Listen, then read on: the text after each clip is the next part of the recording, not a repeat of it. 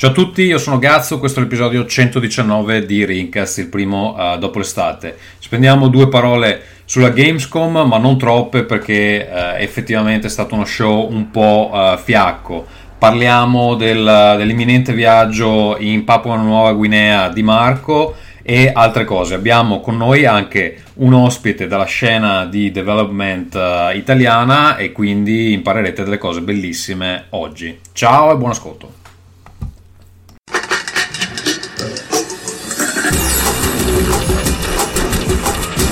Rincast presenta NerdCode. Cari amici a casa, bentornati. Eh, l'estate è passata, le stagioni se ne vanno. Rincast ricomincia con la sua stagione numero tredici. Abbiamo iniziato nel lontano duemilasette e quindi, se ho contato giusto, questa è la stagione tredici. Eh, qualcuno si chiedeva nella chat, e adesso tra l'altro vi faccio vedere anche una bellissima funzione. Eh, Stamattina abbiamo bellissima... cominciato alle tre, vi sbaglio? Quanti anni ormai, in sovraimpressione vediamo le domande degli ascoltatori da casa, cari amici. In che anno hanno iniziato le puntate non monologo di Tommaso? Secondo me Ferruccio, quando è che ti ho intervistato per la prima volta, era il duemilaotto. Eh, forse anche prima. Tipo del... ah, for... ah, stavi, sì, stavi, lavorando, stavi lavorando uh, per... Uh, uh, Rockstar. Se era per Rockstar, allora deve essere stato nel duemilasei. No, eh, cioè, non puoi, vabbè, eh, era un po' che lavoravi perché Rincast è iniziato nel duemilasette, quindi non può essere, ecco. Forse abbiamo viaggiato indietro nel tempo. Comunque, questa sera con noi abbiamo Marco Mottura. Ciao, eccomi, ciao, ciao, ciao. In forse fino all'ultimo, ma poi ha deciso di venire a salutarci prima della, del, del suo viaggio della morte. Eh, oh Gesù, vero, c'è il viaggio della morte di Ferruccio, l'avete già sentito, Ferruccio che fra poco andrà a dormire perché chiaramente non, non ce la può fare. Ciao Ferruccio. Ciao. Vito Iovara, molto offeso perché è l'unico che ha il nome in maiuscolo. No, vedo che anche Marco e Federico ce l'hanno, quindi siamo solo noi due. Mi sono offeso, mi infastidite. Cioè, l'O C D dentro di me mi fa uscire di testa questa cosa. No. Se non e poi con noi abbiamo anche un ospite, Federico Pauzano, non so se si pronunci così, giusto, Federico. Giusto, giusto, giusto. Ciao. Federico, chi sei, eh, dove vai e cosa vuoi nella vita? Eh, partiamo con le domande esistenziali qua. No, eh, mi chiamo Federico, Federico Pauzano, eh, al momento mi posso definire sviluppatore di videogiochi. Ho aperto da all'incirca due anni una società a Roma che si chiama Fantastico Studio, che al momento produce videogiochi per console. Ok, quindi cioè, tu hai detto mi posso definire sviluppatore di videogiochi perché chiaramente c'è un punto in cui uno... Cazzolini, Ferruccio, è un ospite, non gli va dite in faccia. Ma scusa, ma perché mi posso? Ma non è che c'è il patentino, dai. No, eh, c'è un, una linea di demarcazione dove prima non sei uno sviluppatore di videogiochi, dopodiché sei uno sviluppatore di videogiochi. Qual è secondo te questa linea da oltrepassare, Federico? Quando cominci a tirare fuori i primi prodotti e vedi che cominciano anche le batoste. Okay. Quando lo sei Ferruccio, secondo te potrebbe essere una linea accettabile? Ma guarda che tutto detto, intanto Ferruccio le sue cose le ha fatte, dai, oh. Che gli vuoi dire? Allora, tu sei un uno stipendio, eh, tu sei un, un ex collega di Simone Trimarchi, giusto? Sì, ho capito bene? Sì. È lui che mi ha fatto conoscere Rincast, tra l'altro. Ecco, Simone Trimarchi che oggi è andato uh, sul Tentacolo Viola, che fa parte di Outcast. Del, che fa parte di Outcast, e per questo ne abbiamo preparato un bellissimo banner che mettiamo in sovraimpressione per gli amici da casa. Va bene, eh, allora Federico, mi fa piacere che sei, sei qui con noi. Eh, parleremo anche un po' del, del lavoro che fai, eh, però prima fatemi fare eh, le cose noiose. Nel frattempo eh, gli, eh, invito gli altri a dare un'occhiata alle domande che abbiamo già sulla chat, che così eh, ci prepariamo anche con le risposte. Comunque Um, allora vi ricordo, se volete chattare con noi potete farlo su Telegram a telegram punto me slash rincast. Tutti i vostri acquisti li potete fare su Amazon utilizzando il referral di Rincast che trovate nella descrizione dell'episodio. Adesso lo metterò anche in puntata perché adesso possiamo fare i banner e um, lo trovate anche nel blog di Rincast. Se invece volete darci dei soldi direttamente lo potete fare a patreon punto podbean punto com slash rincast. Potete donare anche con PayPal, quindi non avete scuse. Um, Allora Federico, parlaci un po' della, della tua azienda, di, di che, che lavori avete pubblicato e, e che, su cosa state lavorando al momento. Ok, eh, ti faccio una panoramica un po' generale. Noi, come ti ho detto prima, abbiamo cominciato due anni fa. Prima tutti e qua, noi siamo quattro soci e ci siamo ritrovati tutti a Red Bit Games, che è la società dove lavorava anche Simone facendo giochi mobile. Poi a un certo punto, insomma, il nostro sogno è sempre stato andare a buttarvi dalla finestra col gioco degli sporti. E avete no, detto no, io non l'ho fatto, eh, quello non l'ho fatto. Io ho fatto quello della scimmia che era molto simile. Okay. Quello e, della scimmia. E invece che il biscotto mangiavi le scimmie, non lo so, però ok. Tap Galaxy, Tap Galaxy. Però avete puntato ad altro, diciamo. Sì, diciamo che il nostro obiettivo era spostarci su console e quindi tutti insieme abbiamo fondato effettivamente Fantastico Studio e come primo obiettivo era tirare fuori l'Enflix Odyssey. Non so se ne avete mai sentito parlare. Fantastico ha il logo della trasmissione di Pippo Baudo. eh, no. di... Avete perso un'occasione, se no, eh. Parla col nostro art director, è lui che fa i loghi e queste cose qui. E quindi abbiamo part- siamo partiti con l'intenzione di fare l'Enflix Odyssey, che è la parodia di Netflix sotto forma di platform. Abbiamo fatto Kickstarter, che è andato anche bene, perché insomma è stato begerato il progetto. E eh, nel frattempo, comunque, essendo un team molto solido e già con eh, abbastanza esperienza alle spalle, abbiamo deciso di fare anche altri prodotti. E infatti è uscito più o meno quattro o cinque mesi fa Black Paradox, non so se l'avete mai visto, sparatutto roguelike anni ottanta. Allora io non lo, conos- io, io, io non lo conoscevo, ma l'ho guardato oggi. È bello, ma dovete morire gonfi tutti e quattro, siete quattro, hai visto, no? Per te sta uscendo la patch a eh, breve. Sono cinque mesi che lo dici, però non no, no, no, comunque è bello bello, ma è una roba che due livelli e il terzo già prendi gli schiaffi. Poi sì. uh, Morite gonfi, tutte e quattro. Per favore. Eh, e questo lo dice un, gioca- un videogiocatore professionista, no? Quindi se ci esatto, giocassi una io... Forza, ha finito Caverna, ha finito Celenza, ha finito Hollow Knight. Però è proprio una roba... Tra l'altro ho provato anche in due. Carino, proprio bello, ma non ce la faccio. Toma- Tommaso troverebbe frustrante le opzioni in quel gioco. Sì, probabilmente mi perderei nel menu. Ma guarda, è molto arcade, fai play e sei in partita. Certo, la difficoltà è abbastanza alta, quello sì. Tra l'altro no, mi dicono è un bel gioco, non è uno stronzo Federico, sembra qua, lo vediamo in fa... però no, è bello. Anche l'altro in realtà, quello di cui ti vergogni un pochino, in realtà è carino. No, il secondo progetto invece che è Euro Express, è un giochino molto più semplice, è sempre uscito multipiattaforma, però a breve, penso verso novembre, esce l'Enflix, che vedete che sarà veramente un buon prodotto, sarà veramente un buon prodotto, curato, rifinito, anche... longevo. Scusa, scusa Federico, eh, scusa la domanda un po', un po' politica, ma chi vi paga? Chi, chi, chi ti paga? Come, voi siete indipendenti? Come... Sì, siamo indipendenti. Allora, Tanto, eh... Scusami, ci dice il nostro ascoltatore Vincenzo Di Palma, che non so se è uno che conosci. Che è un signore sempre. Che è un signore, ci dice, ah ma è Federico Fantastico, mitico, quello dei giochi brutti. Esatto. Vabbè, è, è Spawn, è uno che, che l'ha battuto a Mario Kart probabilmente. L'ultima volta ho vinto io. Hai vinto tu? Sì. Eh, vedi? È rosicato, ho detto. E quindi no, siete e... indipendenti e... Allora, la società l'abbiamo aperta... all'inizio grazie a un finanziamento di un privato, però poi dopo stiamo andando con le nostre gambe, insomma, anche perché non si fanno num- non posso dire di fare numeroni perché non sarebbe vero, però su Switch soprattutto gli indie vendono. Ok. Quindi per e... adesso stiamo con le nostre gambe, sì. Come, come ti trovi con la, la submission di Nintendo? Perché ogni tanto mi chiedo come mai alcuni giochi non hanno il video. E poi ho scoperto che devi fare due submission diverse, una per il gioco e gli screenshot e una per il video. E quindi alcuni non... non... intendi? Com'è? Allora, sugli shop intendi? Sugli shop, esatto. Ah, okay. Allora, in realtà il sito Nintendo è fatto un po'... diciamo che andrebbe rifinito, decisamente. È anche complicato, fra molte virgolette complicato, ottenere i dev kit, perché cosa è successo a noi per esempio? Eh, abbiamo fatto richiesta dei dev kit con l'Enflix eh, begerato, quindi dico vabbè, eh, comunque il progetto non è una stupidaggine, penso che ci approveranno a breve, e dopo sei mesi non è arrivata risposta. Fatto sta che abbiamo mandato poi un'altra mail e in due giorni ci hanno approvato, quindi secondo me c'è ancora un po' di confusione magari dal punto di vista organizzativo. Saranno e anche su Merti, anche sulla store, anche sulla store per fare sottomissioni.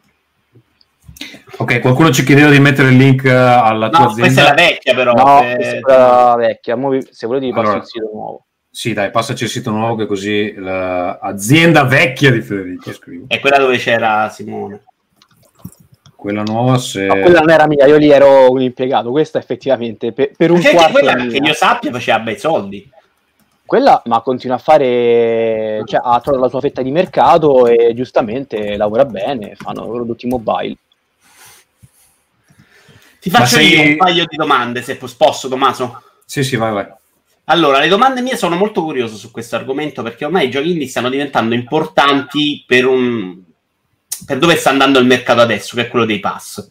Chiaramente, secondo me, lo sviluppatore indie ora deve avere tutto l'interesse di andare a finire là dentro, altrimenti, certo. Per come ho scoperto io il mercato indie di recente, veramente sei sconosciuto, escono miliardi di prodotti che non si incula nessuno, anche bellissimi, e quindi se non dai soldi a influencer, cose, secondo me... Guarda, però posso dirti una cosa, se effettivamente tiri fuori un gioco che magari non, è, non, è, non ha grande pubblicità, però è un bel gioco, tipo Black Paradox comunque è un bel gioco, il gioco continua a vendere anche nel tempo, fa anche bei numeri. Mm. Quindi e non solo che scusa, riesce non... comunque ad uscire fuori? Se il gioco è bello, sicuramente zero non fai, ecco. Mi vorrei anche un attimo intromettere qua. Fra l'altro, eh, ci sono un sacco di nicchie di cui magari noi non siamo a conoscenza, però se riesci a fare un gioco che cattura un, un, certo, un certo gusto, eh, magari rimane sconosciuto relativamente parlando, però si fa un pubblico che, che lo può supportare. E, e io lavoro per un'azienda che praticamente ha campato così per, per anni.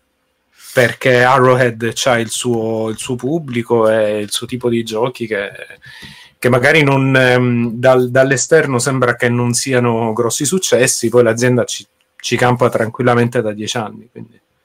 Eh, io però ne vedo anche tanti che invece proprio però non, non riescono proprio ad arrivare, poi sì, magari ti finanzi, le spese saranno più basse, però alcuni vengono proprio sommersi dalla mole d'uscita, a volte magari Black Paradox esce in un momento fortunato, riesce a avere quel po' di visibilità, si riesce eh, a fare una bella community perché magari che non so conquistare, tipo cose a caso, no? E no, riesci... no, ma effettivamente è come dici te, è come dici te. Comunque anche il periodo di uscita eh, è molto importante, cioè lanciare un prodotto indie magari in concomitanza di Zelda, diciamo che te la fossa un po'. Anche la data di uscita non è banale trovarla. Abbiamo visto, abbiamo visto. No, ho sentito un po' di interviste, poi non è banale il prezzo perché c'è una soglia in cui la gente non è disposta. Se è troppo basso la gente non te lo incula perché pensa che è una, un'immondizia, se è troppo alto, quindi è, è complicatissimo. Però per ti chiedo... Di, eh, Hero Express noi abbiamo, l'abbiamo messo a quattro virgola novantanove e questa cosa comunque è piaciuta. Molti ci hanno fatti... Cioè, abbiamo molte recensioni che ho scritto eh, questo gioco ha un ottimo rapporto qualità-prezzo, per noi pure questo è importante. Eh, quello che ti volevo chiedere io però, ci sono due scuole di pensiero, quelle che dicono ok se vado nel pass va benissimo per gli indie e quelle che dicono ok dal momento che la gente trova tanti giochi sui pass quando cazzo se lo compra più un gioco indie, che è la mia paura per il mercato, secondo me sta diventando molto preoccupante in questo senso, nel momento in cui la gente sarà abituata al pass tipo Xbox con tanti giochi dentro non li compra più i giochi, cioè io sento tanti amici che li compravano, li comprano che dicono sai che c'è aspetto che esce nell'ambo, l'aspetto che esce nel pass. Beh, però, scusa, Vito, cioè, per entrare nel pass comunque ti pagano, eh, non è che... Eh, eh esatto, quando eh, ci dai, il problema è che dare. Se non rientri in quel giro diventa ancora più difficile fare numeri. È vero, però adesso i pass stanno nascendo e ci metto in mezzo anche Stadia e se riesce a entrare lì per uno sviluppatore indipendente comunque è una sicurezza perché il gioco praticamente ti viene pagato per stare X tempo lì e sono soldi. Scusa, tra l'altro tu hai accennato questa cosa, puoi parlarne questa di Stadia? Ne posso parlare nel senso che ti posso dire che noi siamo dentro il programma Stadia, più di questo non, non, non posso dirti diciamo. E quello che stavi dicendo però è che il pagamento avviene Ah, no, semplicemente perché arriva, allora, tu produ- allora funziona che tu dai il tuo prodotto diciamo magari a Microsoft, ok? Dici e lo proponi per il Game Pass. Eh, loro vedono se è papabile o no e se è papabile ti danno una somma co- per farlo stare X tempo sul, sul store, cioè proprio su Game Pass. E questo okay. per uno sviluppatore indipendente è tanto. Quindi non visibilità roba. E non download, semplicemente penso che sia un prodotto valido, lo metto lì e ti tocca. Comunque c'è da dire che i giochi su Game Pass, non mi chiedere perché, ma eh, quadruplicano le vendite. Questa cosa l'ho sentita. Per il passaparola, mm. per il passaparola perché la gente ci gioca. Il, il, il problema secondo me è al momento che eh, di pass che siano davvero di successo c'è solo quello di Microsoft e, ed è anche noi non sappiamo se, se Beh, anche, perché, anche, perché, anche perché è l'unico che ha una bella offerta.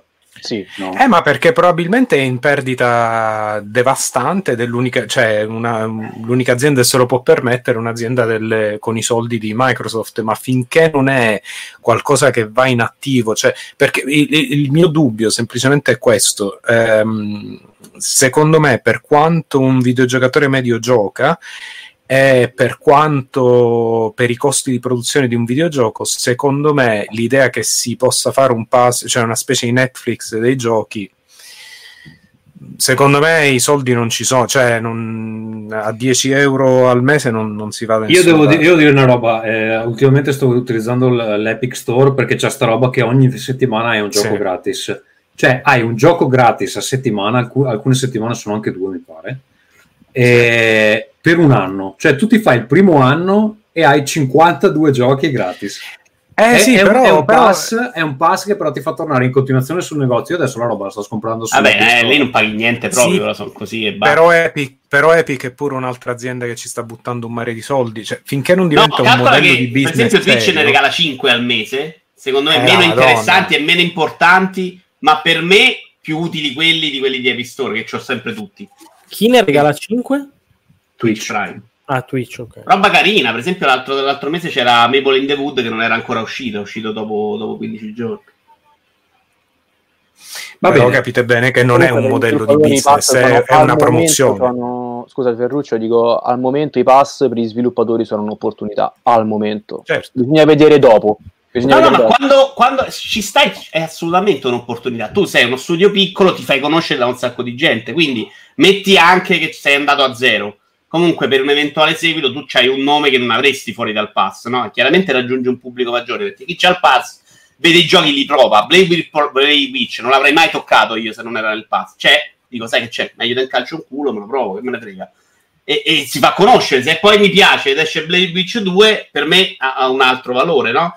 Quindi se ci sei sì, il problema è che poi la gente si abitua a quello, al gioco gratis. Però sai cosa Vito, secondo me cioè, c'è un sacco di gente che non ha intenzione di fare sottoscrizioni di nessun tipo, lo sto vedendo con Apple Arcade, c'è un astio, un odio.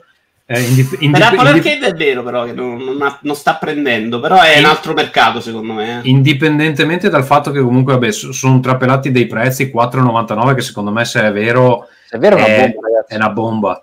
Perché si aspettavano tutti almeno dieci e invece se sono quattro virgola novantanove, cioè c'è gente che spende quattro virgola novantanove dopo tre secondi che gioca Clash of Clans, insomma.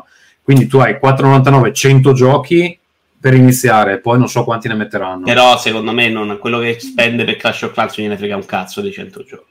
Questo è un po' il, è il problema del mercato sì. mobile. Esatto, che è un'altra è roba un mercataccio dove la persona eh, anche, ti insulta anche se metti in gioco a un euro. Però le micro, microtransazioni sì. Ma un, un euro del gioco no. Sen- ma... Sento delle esperienze, sento eh, delle esperienze eh, dolorose eh. nella tua voce. Ma in realtà invece su console, su P C stanno prendendo bene, bene i pass. Per esempio l'acquisizione di Sony, di Insomniac, secondo me vanno in quelle direzioni, cioè avere un pass con del più esclusive dentro, eh. Mi aspetto a breve una roba sì, di Insomniac però fa un gioco ogni so... cinque anni quindi non so esattamente eh, vabbè. Sì, ma poi scusa Sony vende, Sony vende un fottio anche senza, senza i pass, non credo che credo che già la cosa di di, eh, di PlayStation Plus sia di fatto il pass di, di Sony, insomma credo gli vada bene, ma io credo che si sposteranno anche loro su sto modello invece. Va bene, quindi tu vedi un, so per... un futuro roseo, Federico, per, per la tua azienda in Italia. Eh, dai, Non esageriamo, però spero, spero di sì, che ti devo dire. No, ma la, la scena di sviluppo italiana secondo me sta, secondo te sta migliorando un po', nel senso che c'è, c'è un po' più di networking, c'è un po' più di il uh, interesse dei finanziatori? O, o... Eh, guarda, il problema principale della scena italiana è che non siamo, suppo- siamo lasciati a noi stessi. Nel senso, non c'è un bando utile, non c'è un aiuto anche da parte, da parte dello Stato. Cioè, tu parti, paghi una fraccata di tasse sperando di sopravvivere i primi due anni, ecco, che sono, diciamo, un po' lo scoglio. E fra di noi, diciamo che siamo molto pochi, quindi ci conosciamo tutti, perché siamo veramente molto pochi che fanno queste cose qua. E fondamentalmente mancano, a parte due o tre, che sono, penso, Milestone e Ubisoft Milano da poco, mancano le aziende grosse, dove anche magari una... una persona che vuole intraprendere questo lavoro può, può cominciare, deve andare per forza all'estero, anche perché noi, ripeto, noi siamo quattro, è già difficile riuscire a sbattere l'unario. Abbiamo una domanda dal pubblico. Federico, da sviluppatore indipendente, cosa ne pensi dell'esclusività degli indie sull'Epic Store, che poi non è neanche limitata agli indie, mi pare. Cioè, contro- controllo adesso lo compri solo su Epic Store oppure su console? No, no, che indie dipende da chi... No, infatti. Dipende eh... da quanti soldi danno. Secondo me le esclusive fanno sempre bene al mercato, quindi ben venga, ben venga. Non, non, non c'è proprio problema, anzi, io la gente che si indigna perché ah, il gioco non è su Steam, non è su Steam, io non, non, non capisco questa cosa. Cazzo, installati un... cioè, cioè è un programma da tre megabyte. Ti... Eh, cioè, la differenza è che tu devi installare un client, non... non... Ma qualche differenza ce l'ha l'Epic Store, dai, su. Non, è, non, non c'è il cloud save. Sono arrivati adesso, ma non c'è la community, non c'è un po', un po' di rottura. Sì, però, però, però, però, però, però Vito, non è, non è la differenza differenza che, che giustifica gli atteggiamenti. No, da, da mandare gli insulti alla gente mori gonfio, no, però se io faccio un start e ti dico il gioco lo voglio su Steam, a me non mi va di installare un altro Epic, tu poi me lo devi mettere su Steam. Molta gente è incazzata. Ma me lo devi cosa? Ma me lo... Allora, se io ti do i soldi prima perché tu mi dici ti metto il gioco su Steam, ah, quando, vabbè, quanto eh, meno devi rimborsare, secondo me. Vito, no, perché eh. Kickstarter non è pagare, questa la gente non l'ha ancora capito, mm, non è comprarsi un gioco in anteprima e finanziare un progetto, quindi se la gente è ignorante, non legge le cose, butta i soldi e pensa di aver fatto un pre-order, i soldi se li infili in culo perché non gli devono nulla, altrimenti se non ti stanno bene i termini tu non, non, non fai il back di una roba. Tu quando fai il back di qualsiasi cosa c'è scritto che stai finanziando lo sviluppo, stai finanziando il progetto, sì, sì. Non stai comprando il gioco, anche se il tire che scegli è copia digitale o fisica. Però se io, se io voglio finanziare il diverso, perché Marco entra a gamba tesa, eh, non... eh, no, no, però no, sì, però questa storia mi sta troppo... è una è una cioè, la gente è in dire le cose retorica, come... Marco, cioè se io sto no, finanziando, no. voglio finanziare un progetto perché so che arriva su Steam perché io me lo vorrò comprare su Steam. Se poi eh. arriva su Epic Store non mi hai detto la verità, cioè secondo me è una roba che puoi mettere. Verità? Ma quale verità? Il discorso è che la gente deve vivere e deve mangiare queste cose. Federico penso che lo possa raccontare più di tutti. Certo. Cioè, se tu mentre sviluppi una cosa ti cambia il modello di business e ti cambia, come è successo a quelli di Ublets, la differenza tra uscire per forza con una roba che magari non era pronta e uscire quando vuoi perché eh, il supporto di Epic in questo caso ti cambia il pane che mangi e quindi il gioco che metti nei, sugli schermi delle persone, non devi rompere i coglioni, cioè, oppure puoi rompere i coglioni se non hai capito come gira il mondo, perché in realtà questa gente... Sì, però lo sviluppatore di Dark dice un'altra cosa, dice io ho preso un impegno, la gente mi ha seguito là su Steam mettendomi dai preferiti, per me eh, fare l'opposto è un tradimento e dico no Epic Store, quindi non è vero neanche che eh, c'è ragione, forza, ognuno poi fa quello che cazzo gli pare, da lì a stare a insultare la mamma e la figlia è un altro discorso, però si può dire che no, secondo me non è proprio un comportamento per forza, va bene tutto, diciamo sta. Federico, dicevi, poi abbiamo un'ultima domanda, poi direi di andare un po' con gli argomenti di oggi, se no non finiamo mai più. Ehm, Federico, stavi dicendo ognuno può scegliere? Sì, sì, certo. Ok, basta. Allora abbiamo Giorgio Tiretti, ci chiede quante sono le possibilità da sviluppatore italiano di essere interessanti agli occhi dei publisher? Eh, la nazionalità in questo caso non fa testo, puoi stare in Burundi come puoi essere in Italia, se il gioco è bello ti cercano. Oddio. Oddio. Beh, guarda, almeno, o almeno quello che è successo a noi, per dirti, Black Paradox abbiamo lanciato in Early Access su Steam, sono arrivati i publisher. Alla fine siamo andati con uh, Digirati, che è americano, e il gioco lo distribuisce Digirati. Cioè, forse può essere che magari hai meno possibilità di fare networking, tipo di andare alla G D C eh. e di fare quelle cose lì. Diciamo e... che, a- allora, posso dirti che andare effettivamente alle fiere in Italia, tipo Milano Games Week, è un'esperienza fighissima per fare networking, ma non per vendere il tuo gioco. Però, ripeto, se il gioco è, ca- è bello... generalmente i publisher ti contattano, almeno questa è la, l'esperienza che ho avuto io. Però, però sai cosa, Federico, c'è anche da dire che io conosco un sacco di gente che per esempio lavorava in grandi aziende qui, che so, Dice, Rovio, sai queste, queste qua, King, roba del genere, e decidono di mettersi in proprio e, e, e conoscono già quello che era il loro ex capo che ha fatto i miliardi con Battlefield, che gli finanzia lo studio, cioè capisci, sì, c'è sì, un tipo di sì, il networking ha un valore diverso, cioè è chiaro eh. che se sei, cioè ad esempio lui, tu dicevi andare alla Games Week non conta un cazzo dal punto di vista del publishing, se vai in Germania alla Gamescom gli sviluppatori sono tutti, sono tutti nelle meeting room a, a parlare con i publisher. Sì, sì, ma la domanda era italiana, quindi io ti parlo della realtà sì, sì. italiana. Quindi ho detto, posso dirti che i publisher non italiani ma eh, esteri, ita- il gioco italiano no, se è bello te lo prendono, o almeno parlo per la mia esperienza, poi non, non è un assoluto. Va bene, allora io direi di proseguire un attimo e andrei a parlare delle nostre case. Eh, Federico, non so se sai, se eh, sai di cosa... Com'è... Anni, cioè, okay, quindi ci ascolti da un po', sai già di cosa si parla. Allora io andrei con la sigla di Casa Marco, che Marco eh, ha parlato poco. No, fai, quindi... fate voi che sto facendo una cosa a Gears Pop. Gears Pop. Vai, fate bene, voi. Abbiamo, abbiamo perso completamente. Avete perso completamente. Allora, abbiamo sigla di Casa Vita.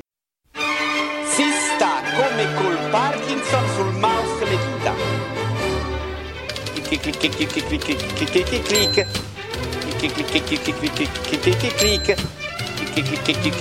clic clic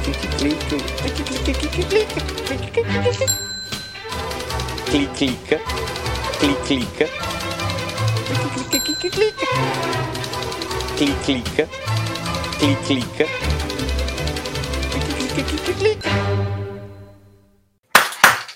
Vito, eh, tre settimane di ferie, finalmente... Finalmente, dopo anni, credo almeno cinque sei, non facevo più di due, eh, so finalmente cosa si sente Ferruccio, perché la terza è quella proprio in cui ti cominci pure un po' a rompere il cazzo, a non fare niente, eh, quindi vado, vado carico a settembre. Ecco. Allora, voglio, volevo dire finalmente anch'io ho provato l'emozione di essere Ferruccio nella vita.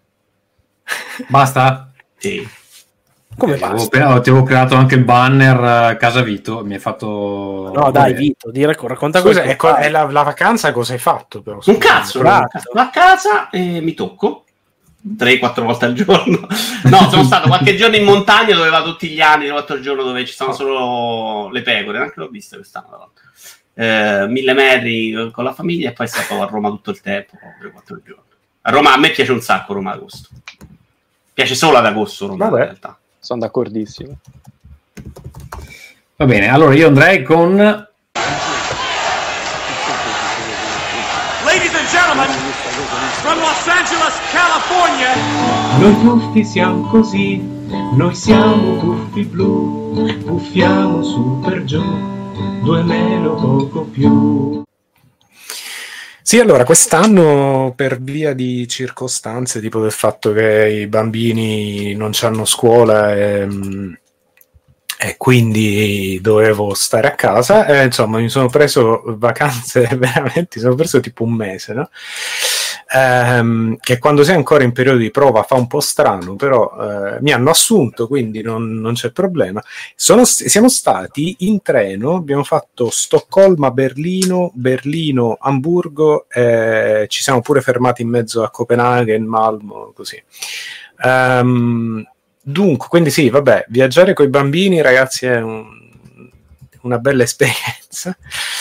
Eh, no, è stato davvero, a parte con, um... con una lacrima che scende così. no, no, no, è stato, no, no, vabbè, è stato, è stato davvero un, un piacere. Eh, la Germania, Berlino è sempre bellissima, ragazzi, andateci. Eh, Amburgo è molto più grande di quanto pensassi, eh, una cazzo di metropoli. pure quella molto bella, è, è nulla, è un po', pensate che, che mi, ha, mi ha fatto piacere vedere un posto con un'atmosfera un po' più da sud, ecco, quindi pensate un po' come sto messo, cioè... Mi faceva piacere vedere a Berlino la gente rilassata, amichevole rispetto a... Cioè tu stai parlando dei, dei turchi che ti ricordano i terroni. quello, eh, sì, quello fa anche piacere. Più o meno sì, eh, poi niente. Poi vabbè, Io sono un abitué sono... di Berlino, tra l'altro ero a Berlino allo stesso momento di Ferruccio e lui non me l'ha neanche detto, pensa a te. Beh, vabbè, non è che, che cazzo ne so io dove stai tu, scusa, non è che c'ho il G P S. Eh, ti devi informare, non siamo amici o non siamo amici? Sì, vabbè, allora, stava, stava con i bambini domani, ah, è lontanissimo, bro. Settima, due settimane, tre, due settimane e mezzo sono a Stoccolma. Te, lo sapevi te? No, vedi, non ti informi. Eh, ma, cioè, dimmelo, eh, siamo amici, fammelo sapere. Quindi, insomma, no, vabbè, quindi Berlino no, dai, è bella. Eh, devo dire la verità, Stoccolma dovrebbe provare a essere più come Berlino. Stoccolma vuole essere tantissimo New York, ma non è neanche Vienna, guarda, non è neanche... Dici, quindi per, nulla. Per il livello di noia, ok. Sì, no, ma proprio per lo spirito, non c'hanno lo spirito, non c'hanno proprio il gusto per la vita. E quindi, vabbè, dopodiché si è ritornati, si è ritornati al lavoro e... Non so se Federico può, può confermare questa cosa... Però ehm, c'ho questa impressione che nel, nel, nell'ambiente dei videogiochi ci sia un po' questa cosa tipo ah, dobbiamo farci il culo perché adesso c'è una milestone importante. Tu ti fai il culo, c'è la milestone e dice ah ok, adesso la prossima milestone ragazzi è veramente importante, ci dobbiamo fare il culo. ehm, non so se è una mia impressione oppure è sempre così, però... Sempre un crescendo, c'è poco da fare. Esatto. Esatto, quindi, non si finisce mai, eh, eh, quindi insomma si è ritornati al lavoro, bello, eh. Sì, cioè, sto cercando il colore di Rincas ma sto, ma sto, ma sto, ma sto, ma sto, ma sto fosforescente, cazzo, un po' troppo. Sto andando a caso, dopo, dopo lo sistema, va bene, allora vado con uh, Casagazzo. Amore, hai fatto la spesa? Casagazzo. Amore, hai lavato i piatti? Casagazzo. Amore, stacca con i videogiochi che mi sento sola. Casagazzo.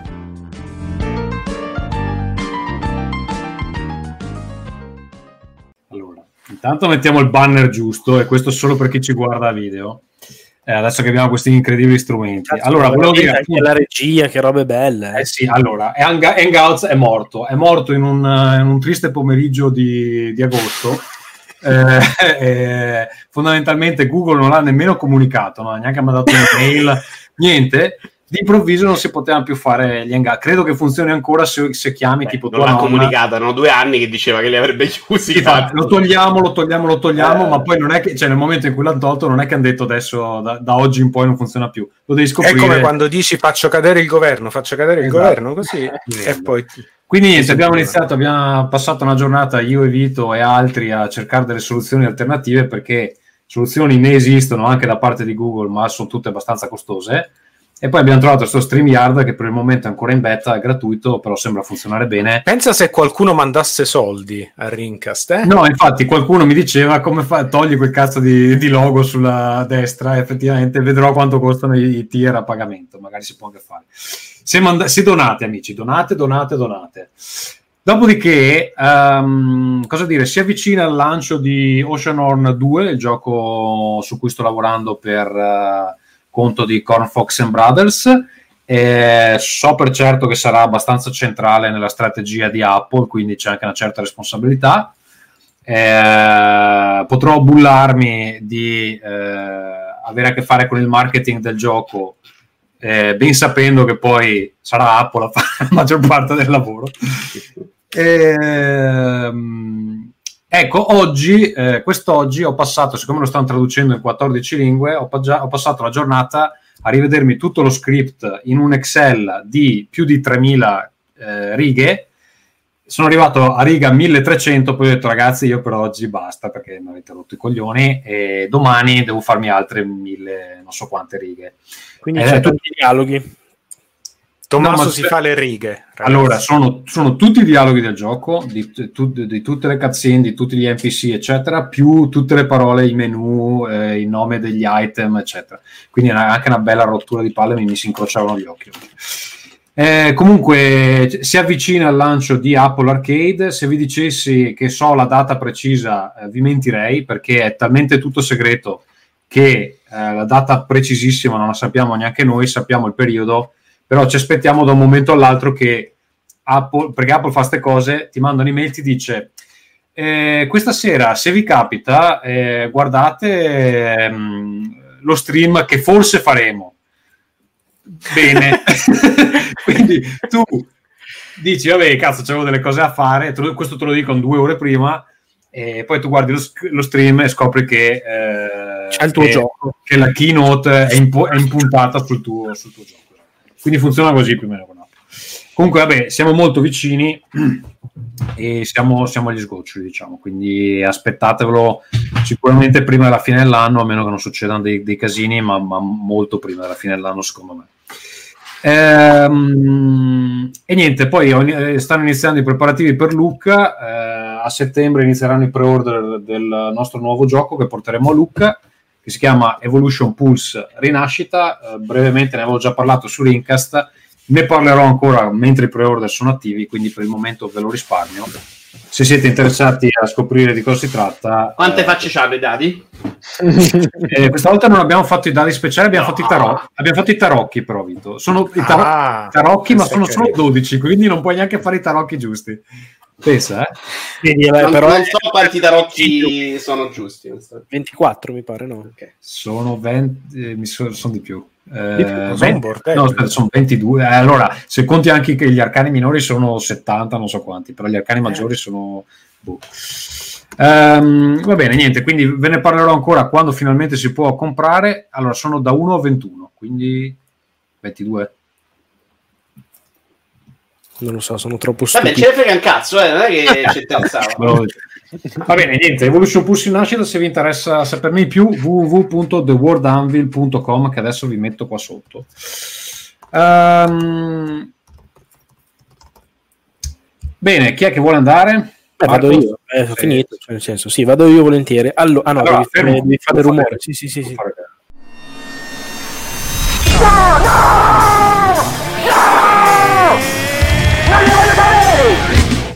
Primavera inoltrata, partono i cazzi.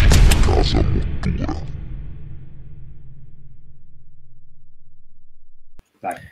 Allora, eccomi qui. Eh, prima cosa, volevo, volevo raccontare di un aneddoto strano, al limite del creepy, ma anche divertente, che, che è successo. Eh, nel frattempo scrivono: notizie per Mottura, Overwatch per Switch è stato svelato per errore da Amazon. Questo perché forse mi ha visto in una live non più tardi di venerdì scorso su EveryEye, dicevano: che gioco secondo voi che si è visto sulle console tra virgolette grosse potrebbe arrivare su Switch? Io ho buttato là, io ci vedrei un Overwatch, e infatti è successo. E vabbè, Mottura Nostradamus. Sì, anche, ho anche sparato a caso, completamente a caso, la serie tivù, cartoni animati di Cuphead, che assolutamente non immaginavo, l'ho buttata lì come scemata durante una, sempre una live di EveryEye, e anche questa l'hanno annunciata davvero. Quindi adesso dovrò dire una serie di cazzate per riequilibrare la, la cosa.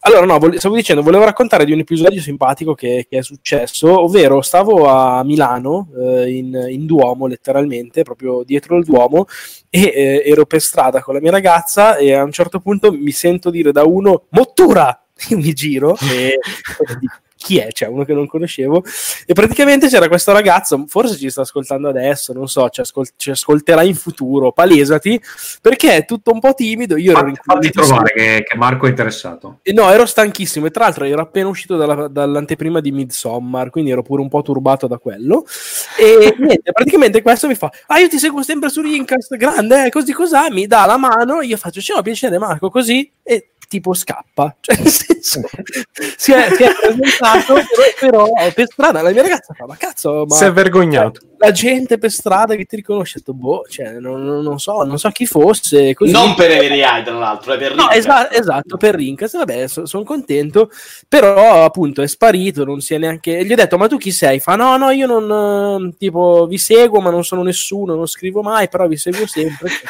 Non sono nessuno. Sì, sì, no, ho detto una cosa così, infatti. Boh, vabbè, eh, non ho spiaciuto, perché nel senso ci potevamo fermare anche a parlare due minuti, però è sparito, cioè, Ti ha chiesto come vuoi che io mi chiami? No, vabbè, vabbè, comunque questo eh, è il nome che troveranno che... qualche caso di omicidio, le sue impronte su una pistola, che quello ha preso un calco. Allora, il pubblico ci chiede Motura, dacci i numeri del lotto. Eh, va bene, sì, più, più, più tardi faremo la rubrica con Esabie che legge i numeri del lotto. Lotto con Motura, va bene. Io mi sono eh... spiaggiato, effettivamente. Bene, ok, bene. Quindi... Eh... fine di Casa Motura, ma il, il viaggio come sta? Oh, eh, va bene, sì, dai, parliamo un attimo delle cose del viaggio. Allora, dovrei eh, prepararmi un po' atleticamente, ma non lo sto facendo. O meglio, ogni volta Bravo. comincio, dico cazzo, corro, vado, eh, faccio due giorni, corro, mi prendo bene e smetto, perché giustamente dico, beh, però non è male, non sono tanto fuori forma, però naturalmente dovrei essere molto più in forma di quello che sono, ma eh, vabbè. E no, la, la, il viaggio si avvicina prepotentemente, tant'è che partirò il quattordici di, di ottobre. Faccio prima eh, due giorni eh, a, a Singapore, mi fermo appunto così per vedere Singapore, che è un posto che mi ispirava, dovevo comunque fare scalo perché per arrivare a Port Moresby devi passare o da lì o dall'Australia, e ho scelto di passare da lì, appunto mi fermo qualche giorno. E oltre a quello poi c'è appunto il, il fatto di... del viaggio vero, vero e proprio, che comincia, eh, la, la spedizione comincia il, il diciotto, quindi qualche, qualche giorno dopo, e mi sto piano piano preparando, nel senso ho fatto... Cagando le... sotto. Cagando sotto anche, no no sì sì assolutamente sì, l'avevo detto l'altra volta, è arrivato quel uh, vademecum di sedici pagine di cose che dovranno, cioè devo preparare, succederanno eccetera, che è abbastanza impressionante. E mh, ho fatto già la prima tranche di vaccinazioni, tipo febbre tifoide, cose, cose bizzarre così. Devo fare il tredici di eh, settembre due volte quella per l'encefalite giapponese, malattia che non conoscevo ovviamente. Che eh, Eh, non lo so, hanno, c'è un centro tra l'altro a Milano, lo dico magari è utile, c'è a Milano c'è un centro molto figo con, legato al San Raffaele, un distaccamento per eh, medicina esotica e roba varie, e quindi lì sono molto gentili, ti, ti trovano anche vaccini per queste cose qua. E... Mh, la cosa figa è che hanno creato una specie di mailing list tra i partecipanti, saremo in dieci, e c'era una scheda di presentazione, cioè dovevi presentarti con una mail. È figo perché hanno risposto alcuni con eh, la cosa del trade union tra tutti è che sono tutti, ascoltano tutti più o meno metal, tutti appassionati di roba esoterica, strana eccetera, quindi secondo me può finire veramente bene con un bel rito, un qualcosa di veramente gustoso. E... anche proprio uno scudo antifica di quelli no, potenti no, eh. no, no, ci sono tre donne, anzi quattro donne assolutamente, di cui una okay. fa tipo la rappresentante per artisti, la lingerie vari, no no, di New York, asiatica eccetera eccetera, età media sono tutti più o meno sui trenta anni. A me sembra una roba da film horror proprio, cioè che tipo c'è, sì, c'è la premessa c'è il, uh... c'è il nero c'è il nero, il nero. Il nero. Adesso che morirà, che morirà per primo, infatti spero che arrivi. e, e niente, poi c'è questo, ci hanno raccomandato di trovarci puntuali per le sette e mezza eh, all'aeroporto della capitale, sette e mezza di mattina, perché il primo volo che prenderemo di tre eh, andremo, andremo del, a visitare delle isole che si chiamano Trobriand Island, e c'è un volo solo alla settimana per queste isole, quindi come ho detto, se vi perdete sì, tra- un traffico strepitoso, si perde tutta questa parte di viaggio, sono tre giorni di viaggio e, e basta. Ovviamente non avrò internet perché ho visto su Twitter qualcuno ah, ma... eh, Marco, ripeti quando è che parti? Parto il quattordici dall'Italia e la, la spedizione vera e propria incomincia il diciotto e torni? Ma qui finisce il ventisette e torni aereo il ventotto, sì, avrei l'aereo il ventotto e torno in Italia il trenta mi pare. Okay. Perché piace, quindi è praticamente come Midsommar invece che viaggio. È come Midsommar, però invece delle ragazze svedesi ci sono dei, dei trogloditi di Apocalipto. Va bene, molto bene. E Va basta. Bene. mi dovrò, mi dovrò ascoltare prima di partire il tuo viaggio, cioè il tuo resoconto viaggio che hai fatto, podcast, me l'hanno consigliato diversi, anche perché così magari ne, cioè, prendo spunto. Come dicevo, è ovvio che non ci sarà internet, perché c'era gente che diceva "oh, figata, metti tante foto su Twitter", sì certo, perché ovviamente nella giungla c'è, c'è Twitter, no? E... però vabbè, vabbè registra, scusa, registra una serie di podcast in cui pian piano si vede come stai perdendo. Sì, però lascia anche dei diari. La, la, lascia anche dei diari tipo videogame. Salutate mia madre, si è trovato questo cellulare. Dove, esatto. o, o, ogni, in ogni posto dove dormi lasci delle pagine di diario strappate male, e così. Questo non è male. Gli audiologhi deve lasciare. Però gli audiologhi. Gli audiologhi. Mi va un po' in culo perché in quel periodo lì esce Luigi's Mansion, l'hanno annunciato proprio in quel momento lì, e mi spiace non poterlo giocare perché sarò a combattere per la mia... Te lo spoileriamo appena torni. Nella giù. Va bene. Va bene. Allora, io andrei con Casa Federico, che non ha una sigla, però Federico, se hai qualcosa da condividere, se no possiamo anche saltare, eh, dimmi te. Eh, chi posso condividere? Federico, cosa, cosa sta succedendo di bello nella tua vita in questo periodo? Niente, sono tornato da tre settimane di ferie e non ferie, perché in realtà, avendo il portatile, ho continuato a lavorare tutto il tempo, però c'è da dire che... ho raggiunto la pace zen quest'anno perché sono andato in vacanza ad Assisi insieme alla mia ragazza, in un posto bellissimo che dà la vista solo sulla vallata, e quindi lì ti senti un po'... Quindi eri, eri casa e chiesa praticamente. Sì, praticamente. No, no, niente turismo religioso. Beh, però Assisi è difficile perché per, che, penso che ci, siano, ci sono cento no, chiese ma, e sette case. No, ma tu la usi come base e poi vai in giro. No, Assisi è molto no, bello, eh. Sì, sì, que- quella zona è molto bella, se doveste passarci ve la consiglio. Va bene, uh, io passerei un po' a quello di cui dovevamo parlare oggi, e cioè... Ai videogiochi, tipo, incredibile. Ai videogiochi, esatto, abbiamo registrato solo, quanto, un'ora? Madonna. E... allora... la Gamescom non c'è un cazzo da dire, quindi andiamo veloce. Allora, c'è stata la Gamescom. Marco, dici perché non c'è un cazzo da dire secondo te? Ma sì, perché è la solita, come ho detto, la solita scorreggia in un barattolo, cioè... ma sì, è una fiera che sempre tradizionalmente dal punto di vista degli annunci, diciamo, è estremamente fiacca e comunque legata a doppio filo con le tre, in, un, in un'edizione delle tre particolarmente moscia. È chiaro che il fratello scemo è ancora più moscio, secondo me, tra l'altro abbastanza sorpresa, eh, tante delle, mh, delle produzioni europee che magari si tengono un po' per la Gamescom, penso ad esempio a Biomutant, un gioco che mi interessava vedere, cioè sì, si è rivisto con la stessa demo di un anno fa, il che non è che butti benissimo, ma anche penso a Electronic Arts, doveva annunciare Need for Speed, cose così, sì, si sono viste, ma poi la sostanza... Scusa, Marco, io ho sentito cose un po' brutte su Biomutant, non sul gioco in sé, ma sul fatto che quelli che ci stanno lavorando ci, ci stanno morendo su sto gioco. Del tipo? Cioè, eh, si dice che non sia pro- sì, sì, sì, si dice che non sia proprio un posto rilassantissimo... Eh. No, la cosa che lavorare. È inspiegabile è che hanno fatto vedere la demo di un anno fa, che è più mm-hmm. o meno la stessa demo che avevano portato anche a Los Angeles, e a Los Angeles mi avevano detto, nessuno di loro, non c'era sviluppatori, ma c'era comunque un P R, e mi ha detto no, guarda, alla Gamescom ci saranno novità, ok? La cosa assurda è che un anno esatto dopo riportano la stessa demo con veramente due modifichine ma ridicole, cioè c'era l'A D un po' cambiato e cose del genere. E però il gior- nelle settimane precedenti, ma davvero dieci giorni prima, una cosa così, hanno annunciato i contenuti della limited edition preordinabile, gigante, eccetera, con la data ancora fissata a un generico fine duemiladiciannove, che cioè butta malissimo, perché nel senso... No, vabbè, dai, sai cosa... Eh, okay, eh, vabbè, però... no, ma sai cos'è? Sai cos'è? Fare comunque una demo è un investimento. No, lo so, lo so, lo so, certo. E quindi...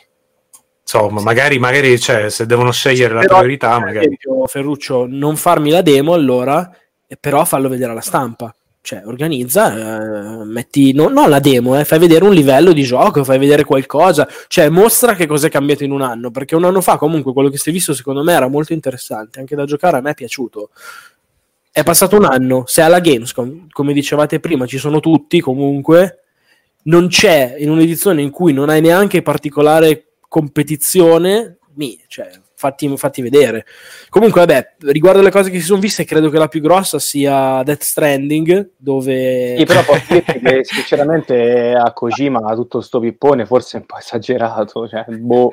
Cioè, penso è stata la conferenza dove tutti aspettavano solo Kojima, a questo punto fai solo lo show di Kojima. Sì, beh, ma lui eh, c'era anche Geoff, Geoff eh, Kylie, eh, che eh, sembra, eh, mamma mia, eh, un uomo zerbino. Sì, eh, lui è un po' esagerato. Eh, boh, a quel punto non, non mi è piaciuto per niente, per quanto Death Stranding sia tanta roba, però tutta l'ultima parte, che è stata più di mezz'ora se non sbaglio, su Koji, solo su Kojima, sì, sì. Boh, non lo so. Beh, lo faranno no, in, vabbè, scor- in scorno a Konami, eh. In scorno a Konami che, che non lo voleva. E adesso gli fa uscire Metal Gear Solid cinque con le scene tagliate, il backstage. Raga, scusate, però fra i giochi grossi, cioè, poi per carità si sono viste cose interessanti, poi io mh, così giusto per accennare di Eternal Cylinder sembrava fantastico, Tan- tanti giochi. Sai che io non so neanche cos'è. Di? Eh, vatti a vedere un, un trailer perché è una, una follia, sembra tipo Oddworld più Spore. Ma cosa, scusami? Eternal The Eternal Cylinder. Cylinder. Ah, ok, sì, sì, sì. Eh, quindi insomma, cioè, di cose interessanti se ne sono viste, però praticamente era solo Death Stranding che era eh, i, sì, il, allora, tra l'altro io, io per, uh, per Death Stranding uh, volevo far notare una roba. Eh, allora, secondo me chiaramente del gioco non si capisce niente perché si vede Coso che fa la pipì, che, che cammina, che parla con, un, con Geoff, e, ma, non si, ma non si capisce un cazzo di che, che gioco è. Cioè, secondo me, io inizio a essere un po' preoccupato perché secondo me ah, no, è un gioco di camminare. No, no, sarà un gioco epocale, vedrai. Dipende, dipende se, secondo me potrebbe essere un gioco di camminare bello. Cioè ci sono delle no, cose, magari un gioco di degli elementi. Okay. No, ma sai cos'è? Ci sono degli elementi, tipo il fatto che ne so, quando scende dalle, dal, dalle dal lupo, no, eh, ci sono. No, e eh, si vede che insomma ci sono dei, dei prompt, credo a seconda di quanto è pesante il carico che c'ha, le animazioni sono un po' diverse, ste robe. Vabbè, qui, Ferruccio, però quello eh, che volevo la dire scala, io. Tutte queste cose qui potrebbero essere allora, interessanti. Vabbè, la scala, si deve capire se la scala è un miglioramento rispetto ad arrampicarsi o è solo una rottura di coglioni. Comunque, volevo dire che oggi Kojima finalmente ha rivelato eh, la natura di Death Stranding con questo tweet. Non so se si può mettere in sovraimpressione. Eh, non so, eh, aspetta, posso condividere lo schermo però, eh, quindi ve lo posso... Okay. Posso levo il porno, levo il porno con cavalli. Esatto, levo il porno con cavalli, un attimo. Sì, eh. Comunque, facile a dirsi, facile a dirsi. Iurlaro. Cioè, è stato bellissimo, è stata un'emozione seguire la Gamescom con Michele Iurlaro. Certo. Sì, non lo manco conosco, allora, condivido questo schermo eh, che però certo, sta entrando so. nel... Ah, è vero, è vero, cosa succede? Dove cazzo me l'ha messo? Guarda, guarda, vedi che sta, stava facendo ricerca, vedi? Gli arcani eh, maggiori, sì, sì. Eh, oh, ma no. Che figata questo stream yard. L'ho, l'ho perso, Dio delle città e delle missioni. Ah, era qua. Allora, Hideo Kojima. Eh, vieni preparato, cazzo. Eh, since I get this question a lot, Death Stranding is different from stealth game. You can enjoy first-person view, but not a first-person shooter game. It's brand new game genre that adapted the concept of strand that we call action game, strand game, social strand system. Allora io vorrei, allora, allora, vorrei ringraziare Kojima perché finalmente sì, allora. ha chiarito... Allora, così, figlio mio, ma nessuno pensava fosse un first person shooter. I drosti, buh, tutte le cose dentro, bellissimo. Cioè, è come, eh, scusate, è come se avesse detto tipo non è un gioco di guida. Cioè, dai, sembra nonno Simpson quando dice mio figlio sarà pure una ballerina, ma non è un comunista. Cioè, tipo, dai, ma che è sta cosa a rincoglioniti? Cos'è?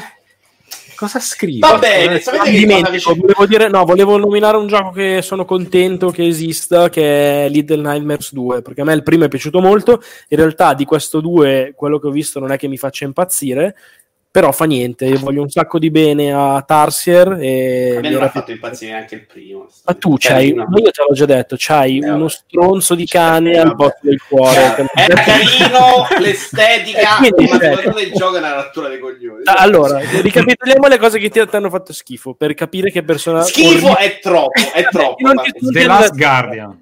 No, The Last Guardian. A tempo. Allora c'è, come si chiama? Tearaway. E, sì, già. Poi eh, Mario Odyssey non ti è piaciuto. Poi eh, aspetta, cos'è un, un altro? Ah, Crypt of the Necrodancer non ti è piaciuto? Non so, vabbè, ma, ma perché se ancora hai un minimo di... Anche Erika non mi è piaciuto, dopo ne parliamo. La stampa me l'ha, me l'ha acclamato Erika, porca puttana. Vabbè. Cioè, sapete cosa c'era di carino alla Gamescom invece? Cosa carina secondo me lo show di, di Nintendo, a me è piaciuto.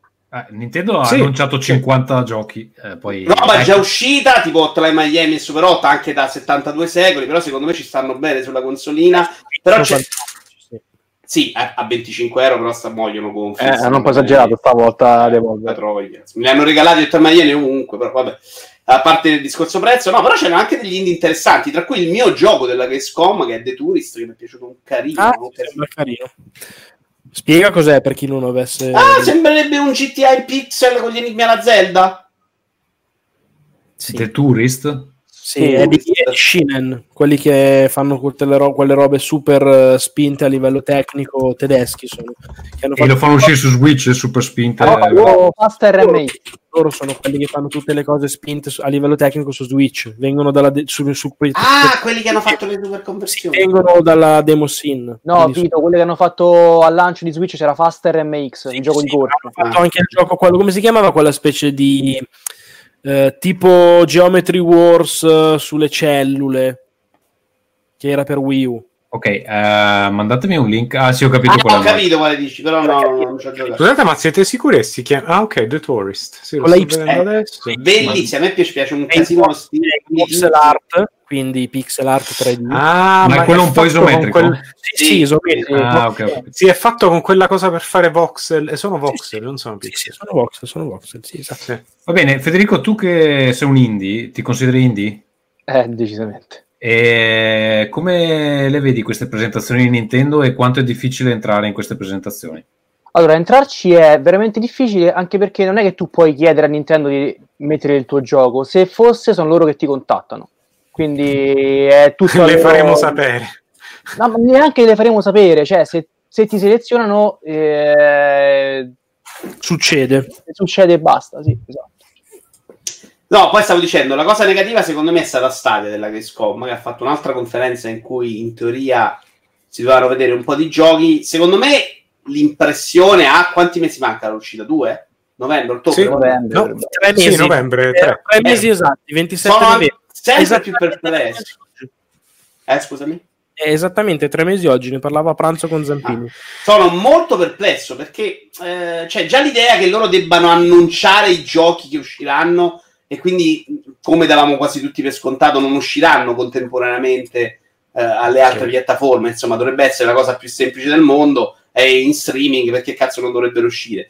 Questa cosa che loro tendono ad annunciare e che con quella conferenza di un'ora, dove per la prima volta si parla solo di giochi presenti, per la maggior parte puttanate, per l'altra roba c'è cioè Cyberpunk in ritardo, secondo me è una brutta notizia. Ma, ma tra l'altro sai cosa? È confermato che non è al lancio? Io no, dire... no, non si sa niente. Hanno detto... Lo dicono proprio, c'è scritto proprio non al lancio, eh, c'era qualcosa del genere sì, nel messaggio. Tipo presto dopo il lancio. Eh, esatto, sì, sì. Comunque, sai cosa, sai cosa Vincenzo? La, co- la cosa che a me ha stupito di quella conferenza lì, a parte il fatto che, vabbè, cioè, presenti giochi che sono usciti su altre piattaforme già da mesi, fa un po'... Bah. Eh, cioè, ha voglia a fare vedere Assassin's Creed Odyssey, cioè... sti cazzi, chi lo, chi lo voleva giocare se l'è giocato. Comunque la cosa che a me ha fatto un po' eh, ha dato un po' da pensare è che non ho capito bene a chi si rivolgono, cioè questa roba qui sembrava una conferenza un po' appunto con giochi magari non freschissimi ehm, di, che ti posso dire, o Microsoft o Sony, cioè no, non ho capito bene un po' in cosa si differenziano, in che modo vogliono dare il proprio allora, secondo stile. Me c'è ancora della gente che non ha capito che giochi te li devi comprare, cioè hanno sta comunicazione ah, incasinata, vabbè, quello sì. incasinata dove la gente pensa ancora che sia è la prima cosa che hanno detto hanno detto sì, è una piattaforma in cui puoi comprare giochi. No, la loro idea secondo me è di andare casual gamer, cioè loro dicono la eh, casual gamer non, non comprano i giochi a settanta euro perché devono andare a comprarsi la console quando vedono un bel gioco che gli piace. Ma non è questo rapporto che hanno loro nella testa, non è così scontato, perché alcuni che gli piace il gioco si comprano una console col gioco, quelli che non hanno giocato e che non gliene frega un cazzo di giocare esatto, spendere settanta euro per un gioco, vogliono i giochi gratis. E quindi Stadia doveva quantomeno cominciare a presentare quello che sarà il loro plus, cioè le interazioni con YouTube, la roba con gli stream. Che cazzo, sì, non, non, non arriva al lancio quella cosa lì, eh? Occhio. Non arriva al lancio? Non arriva eh, al lancio. Forse è proprio quello che non è stato presentato. Tutta la roba ah, di no, YouTube, vabbè, certo che no, certo che no. Però al momento no, no, assolutamente. È un prodotto che secondo me interessa proprio a poca gente, cioè neanche il casual gamer non lo vedo così. Tra Ma sai, sai cosa? Eh, il, fra l'altro hai voglia a vendere ai casual gamer, a vendergli tipo i puzzle game indie, cioè eh, sì, sì. Orc Must Die tre io vende, cioè quella eh. è la loro esclusiva, ma aspettavo fossero più pronti. Io vorrei dire una roba, il pacchetto iniziale secondo me non è prezzato nemmeno male, se mi interessasse no. giocare a Destiny, che non mi interessa più di tanto, però c'è il controller dentro che ho detto vabbè, se funziona eh, però, anche scusami, aspetta, quella roba funziona... di Destiny diventa free to play però nel momento in cui loro arriva su Stadia. Sì, tutto diventa free to play. Eh certo, no, no, parte, no, no, no. Shadowkeeper no, la parte che sarà su Stadia è free to play. No, no, su Stadia ti becchi tutto. Anche se c'hai, io ho capito, se c'hai il, il Founder Edition ti becchi tutto. Però sì, anche la, quello che volevo capire io era detto, vabbè, se c'è il controller, magari è un controller che posso usare anche con il P C, eccetera. Però in realtà ho letto che non è un controller Bluetooth, è un controller che si collega wireless sì, ai server, server. Sì, sì, quindi dicevo. Non funzionerà nemmeno con, con altri device. A quel punto, siccome non sono molto interessato a Destiny... niente, però, però io vorrei capire, Federico, tu non, essendo che voi siete parte del, del programma Stadia, probabilmente ti devi limitare con i commenti, ma c'è qualcosa che puoi dirci su, sulla filosofia del, del prodotto oppure ti... ti posso dire la mia se vuoi. A me questo sembra tutto un grandissimo test, perché Stadia viene lanciato adesso, ma il vero lancio sarà cin- fra cinque anni forse, cinque sei anni, cioè adesso è vediamo come va, e visto che Google c'ha i soldi infiniti se lo possono permettere, è una grande prova, non è quello che loro hanno in mente, è un servizio che per adesso è un, un decimo di quello che dovrà essere in futuro ed è una grande prova, eh, vedetelo, secondo me è una grande prova. E non ti bruci? Cioè, tu sei conosci- bruciare già le aspettative delle persone. Beh, no, è quello che ha fatto Xbox, l'opinione, appena esce qualcosa di buono, non è che a ah, Stadia un tempo fa schifo, allora vedi che adesso Microsoft come è tornata fra virgolette col pass e lui ci dà il ribalto. No, eh, Federico, se, tu sei però a la prima impressione, sei a conoscenza eh. dei, dei piani per i prossimi cinque anni o è un'ipotesi tua? No, no, no, no, io non so i prossimi cinque anni, ti sto dicendo che la mia opinione, cioè quello che secondo me è, anche per come hanno impostato le conferenze, per come si interfacciano con gli sviluppatori, a me sembra palesemente una cosa che adesso la lanciamo, vediamo come va e fra cinque anni effettivamente... Però scusa Federico, ci sono due cose da dire. La prima è che non puoi lanciare, il lancio avviene solo una volta, di solito quello che si dice in ambito business è che puoi lanciare il tuo prodotto solo una volta, no? eh, la seconda, la seconda è che Google da quel punto di vista, e noi e la prova è che non siamo su Hangout in questo momento, non ha proprio una storia che conforta da quel, cioè in quanto a supporto di lungo termine delle sue iniziative. C'è anche proprio un, un sito che raccoglie tutti i progetti che Google ha ucciso, giusto? Google Graveyard, sì. Esatto.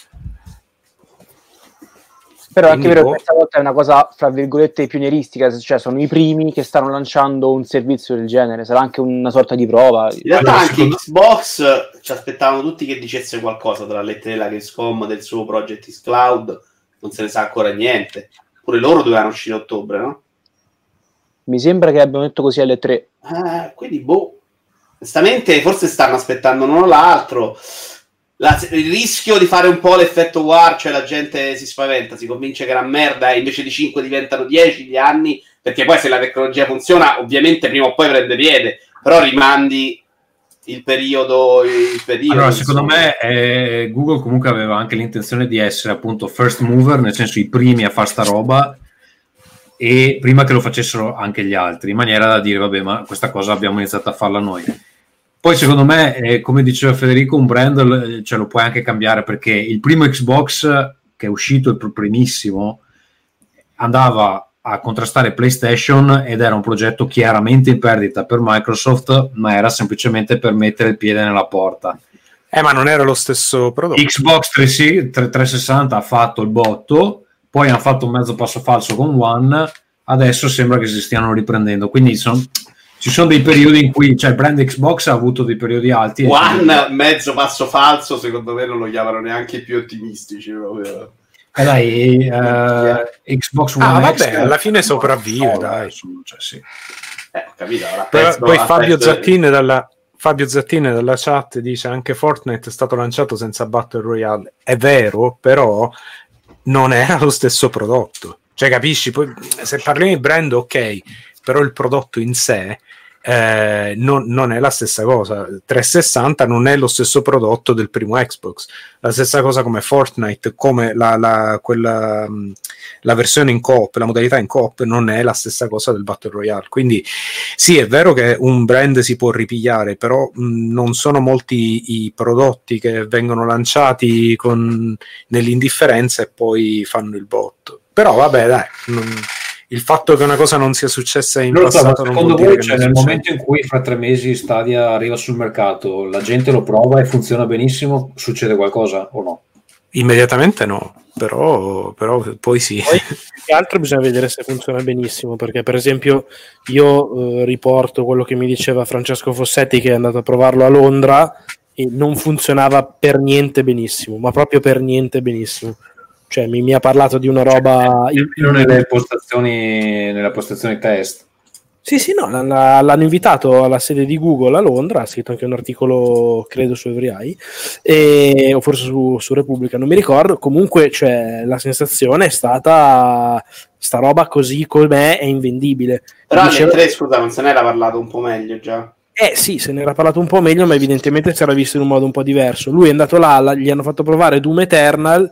Mi diceva che era proprio, cioè, ma tipo da difficile mirare per, per il lag che c'era e per il modo in cui era poco responsive eh, l'esperienza, diciamo. Ah, ecco, non prometteva benissimo che, la, che l'intera conferenza di Google Stadia scattasse. Eh, sì, ah, io questo l'ho, l'ho detto anche alle tre, a me bufferano i video a manetta quando c'è. No no, ma qui, qui avevamo proprio dei problemi, perché non è che scattava a me, scattava a tutti, e sì, a, me non ha, me... a me l'ho visto su qualche piattaforma dove secondo me lì hanno un, un ingegnere che, che è incazzato con qualcuno del management e gli ha, gli ha tolto banda, non so cosa... sì, sì, sì, esatto. Va bene, eh, allora eh, quindi niente, se, non siamo soddisfatti della Gamescom. Ma io mi, mi diverto comunque avere un, un secondo e tre estivo in cui arriva qualche annuncino magari più scemo. Certo, problema secondo me molti dei danni le fanno i leak del giorno prima, le aspettative inventate, notizie false, esce Ridge Racer, esce Fable, perché poi non arriva niente. No, è... certo che se la gente si aspetta che alla Gamescom annuncino P S cinque e eh, vabbè, però la, la stampa specializzata la lancia, la lancia in quel modo, la gente gli va anche un po' dietro, secondo me. È chiaro che sono stronzi, però gli vengono imboccati in qualche modo. E quindi, secondo me, quello fa l'effetto di ok, proprio non c'è niente, come dici tu, c'era qualcuno che credeva PlayStation cinque, eh? Quindi sai, da quel punto sì, di vabbè. vista no, se la prendi come un eventino così, ci sta, è carino, insomma, anche così. Allora, infatti, mancare. hanno presentato alcuni giochi carini, si sono viste, cose non abbiamo commentato. Herbal perché... due, cioè, annunci che in ambito P C magari è anche importante. Sì. Una cosa su cui non abbiamo commentato è il lancio di Switch Lite, che eh, fondamentalmente nega il nome del prodotto. Assolutamente, infatti. Eh, per lui, tu che sei un esperto di branding, cosa ci dici di questa di quest'idea geniale?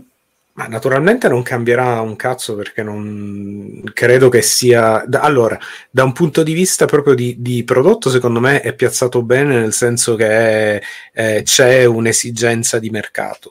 Perché se costasse un po' meno, poi vabbè, io sto in Svezia dove c'è la distribuzione non direttamente da Nintendo, quindi ci mettono pure il ricarico. Costerà, costerà, c'è un distributore svedese, si chiama Bersala, ed è, ed è paghiamo una tassa su Nintendo praticamente, quindi costerà credo duecentocinquanta euro, e a quel punto non conviene più, però a centonovantanove secondo me è, diciamo, nel limite alto di un regalo che potresti fare a un bambino.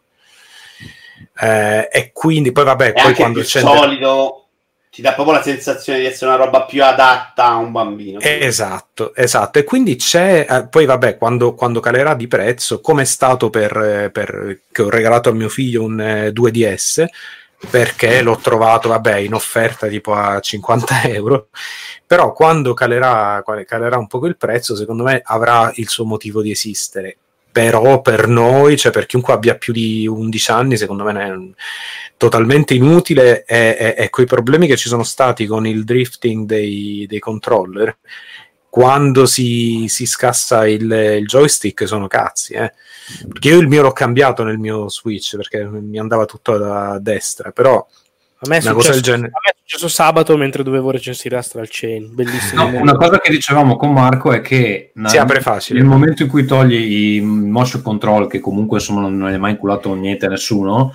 Eh, una, non una, è vero, dai. Una saga interessante come ARMS, ad esempio, la devono cestinare o comunque devono cambiarla significativamente. Ci... Ma guarda, oddio, in realtà cioè, la logica dice questo, Tommaso, però Nintendo se ne fotte della logica, eh, perché in passato l'ha fatto. Cioè ha fatto cose che, che non hanno senso, tipo, che ne so, alcuni giochi che erano solo con il, il secondo stick sul tre D S. Ma alla fine erano eh, cose tre, eh, c'era Xeno, Xeno Saga, no, Xenoblade. C'è anche, anche roba grossetta, insomma. Ma capisci, cioè, non, non si sono mai fatti il problema di, di spezzare il, um, il pubblico, no? Cioè il, i consumatori, no? Non gliene frega un cazzo, se lo vogliono fare lo fanno. Eh, anche a me dispiacerebbe da morire se ARMS non avesse un seguito, perché è bello, tra l'altro ci sto rigiocando in questi giorni ed è veramente bellissimo, è fantastico. La vita non sarà piaciuta, eh. insomma eh? sicuramente non, la vita non sarà piaciuto, dico. Beh, non, non è adatto a me, non, non, non l'ho neanche comprato, va. Eh, cioè, cazzo, ma ti compri non, fa, non fa per me, eh? Ti compri la merda. Comunque, no, non è roba per me, però no. Eh, non ti piace, non ti piacciono le cose divertenti, non è roba per te. Quindi, insomma, boh, eh, vedremo. Sicuramente venderà un mare di copie. Ne venderanno un, un quintaliardo, proprio, sicuramente. Come diceva Ferruccio, esatto, secondo me la, la richiesta c'è. Anche perché c'è un sacco di gente che non usa mai il dock. Quindi ah, vero, sta cosa, ma io sta roba non me la spiego, però perché eh, è beh, bello infatti, ma chi cazzo sono ste persone? Ma chi sono? Io, io se state ho giocato un po' otto quattro Traveler, mortacci mia, perché quello sì è un gioco che devo darmi le, le martellate sui testicoli. Le scritte per me sono inutilizzabili, sa pure in mezzo scelgo io, però non leggo proprio niente, niente, niente. Cioè gli occhiali da lettura così ti metti così, io ci stavo così e provavo perché sono proprio piccole piccole, io faccio fatica sullo Switch portatile. No, io, io non faccio fatica, però se posso scegliere, cioè io forse in modalità portatile ci gioco un dieci per cento delle volte, eh, quindi boh. Sì, anche però, sì, però, ho sentito, sono, per... sono persone... sì, sì, ho sentito gente che non, non lo attacca mai alla tivù. Una modalità portatile, per, per capirci, sono per proprio all'ora cinquanta, per me è un cinquanta cinquanta, che sono spesso sul treno e è una salvata, certo. Però certo, doc se si vuole tutta la vita. Sì. E quindi, ok, ah, dice fra l'altro Vincenzo Di Palma, ARMS è già, è già perfettamente giocabile solo con i tasti e gli analogici, ed è vero, eh, però che però, cazzo. Però è pure vero che oh, se sai che vuoi giocare ARMS non ti compri Switch Lite, non rompi così. Sì, infatti. Sì, però il discorso che faceva Tommaso è che laddove stai investendo su Switch Lite, che segmenta l'utenza e che venderà tanto e che soprattutto venderà a un pubblico nuovo di ragazzini, eccetera, viene verosimile credere che ARMS quindi non lo fai più. Come, come Ma come... secondo me no, guardate ragazzi, alla fine la sapete qual è la verità, che Switch Lite è la macchina per giocare a Pokémon. Questo sì, diventerà, questo e gioco. Basta. E quindi non... No, però vedi, mio nipote, quello piccolo, otto anni, vuole Switch, ai genitori mi dirò mai compragli quello normale, dico compragli quello, vaffanculo. Tanto non, non, me, non, è, non è un prodotto che segmenta l'utenza. Secondo me è sbagliato dire che segmenta l'utenza, perché alla fine... a parte il fatto che non si può attaccare la tivù non cambia assolutamente niente, quindi non è no niente. È come scusa, beh, però scusa tu Ar- ARMS due lo, non lo puoi usare controlli... allora per esempio l'Abo non lo puoi usare, pensate allora, c'hai l'Abo, c'hai uno due tre Switch e ARMS a tirarci dentro si gioca comunque. Poca roba. L'hanno ammazzato, voglio dire, è finito di giochi che non si possono usare. Cioè, veramente sono tre. Sono eh, no, no, tre. Poi vabbè, pure è vero, è pure vero che se ti eh, compri... Anche Mario Odyssey, eh, hai bisogno del... del... No, no, no, vabbè, no, però... no, potevi comunque fare quasi tutto. Sì, puoi fare quasi tutto, scusate, però se non proprio fare il metà della nostra... Ragazzi, scusate, ma se proprio volete, uno si può comprare pure dei, dei, un paio di Joy-Con e si gioca qualsiasi cosa vuole, perché ci puoi attaccare comunque ah, i Joy-Con, no. suppongo. Quindi, sì, sì, cioè non attaccare ma li puoi collegare. Quando sì, uno sì, dice sai. Mario Party non lo puoi usare, Mario Party non ci ho giocato, non la cosa è vero, la cosa più stronza secondo me che hanno fatto è quella di non dargli la possibilità di inserirsi nel dock e di farlo in formato a parte, perché ci stava con la versione. Sì, però a livello di ingegneria era un casino, cioè, oggettivamente, come lo facevi? Bastava farlo un po' più largo. Eh, eh vabbè, hai detto sì, niente. Così, con il fatto di avere i controller attaccati e tutto, per me, cioè, credo che... Però sai, anche solo con un fatto cavo, anche per, giusti- anche per giustificare, per me l'hanno fatto per giustificare però, che ti devono vendere quell'altro. Però capisci, anche con un cavo, cioè secondo me avrebbero dovuto un po', boh, non lo so, mi sembra una... Un... Vabbè, chi se ne cula. Ehm, allora cazzi. Io passerei al, al prossimo argomento, prima dei giochi, e ma cioè, no, Vito, Vito, vuoi fare la, la polemica delle recensioni? No, se vuoi andiamo avanti direttamente ai giochi, visto che abbiamo fatto tardi, perché non c'erano argomenti, quindi secondo me possiamo anche andare avanti. Va bene, allora non facciamo più la polemica de, no, delle recensioni. Adesso voglio sapere, scusa, cos'è la polemica delle recensioni? No, non è, in realtà non è una polemica, io eh, volevo riallacciarmi a un articolo di Mattia Ravanelli, volevo la vostra opinione perché io ne ho parlato più volte. Eh, Mattia Ravanelli su I G N ha scritto una cosa secondo me interessante, ha detto come, indu- come stampa non riusciamo a coprire più un cazzo perché escono cinquanta giochi al giorno e ci proviamo, no? Ieri per esempio I G N c'aveva cinque recensioni, eh, sono uscite mille cose ieri, e probabilmente in futuro uh, avea- avrebbe più senso cominciare a fare non le recensioni classiche che non si incula nessuno, non le legge nessuno, che la gente sono picoglioni e leggono il quadretto finale, mi spiace Mottura perché magari tu ancora ne schivi, però rompete il cazzo con settecentomila caratteri. Guarda che invece con me sfondi proprio una porta aperta, perché non sai quante discussioni avevo fatto con Walone eh, tempo fa, cioè ma non anni fa, qualche mese fa, va bene, un paio d'anni fa più o meno, ok?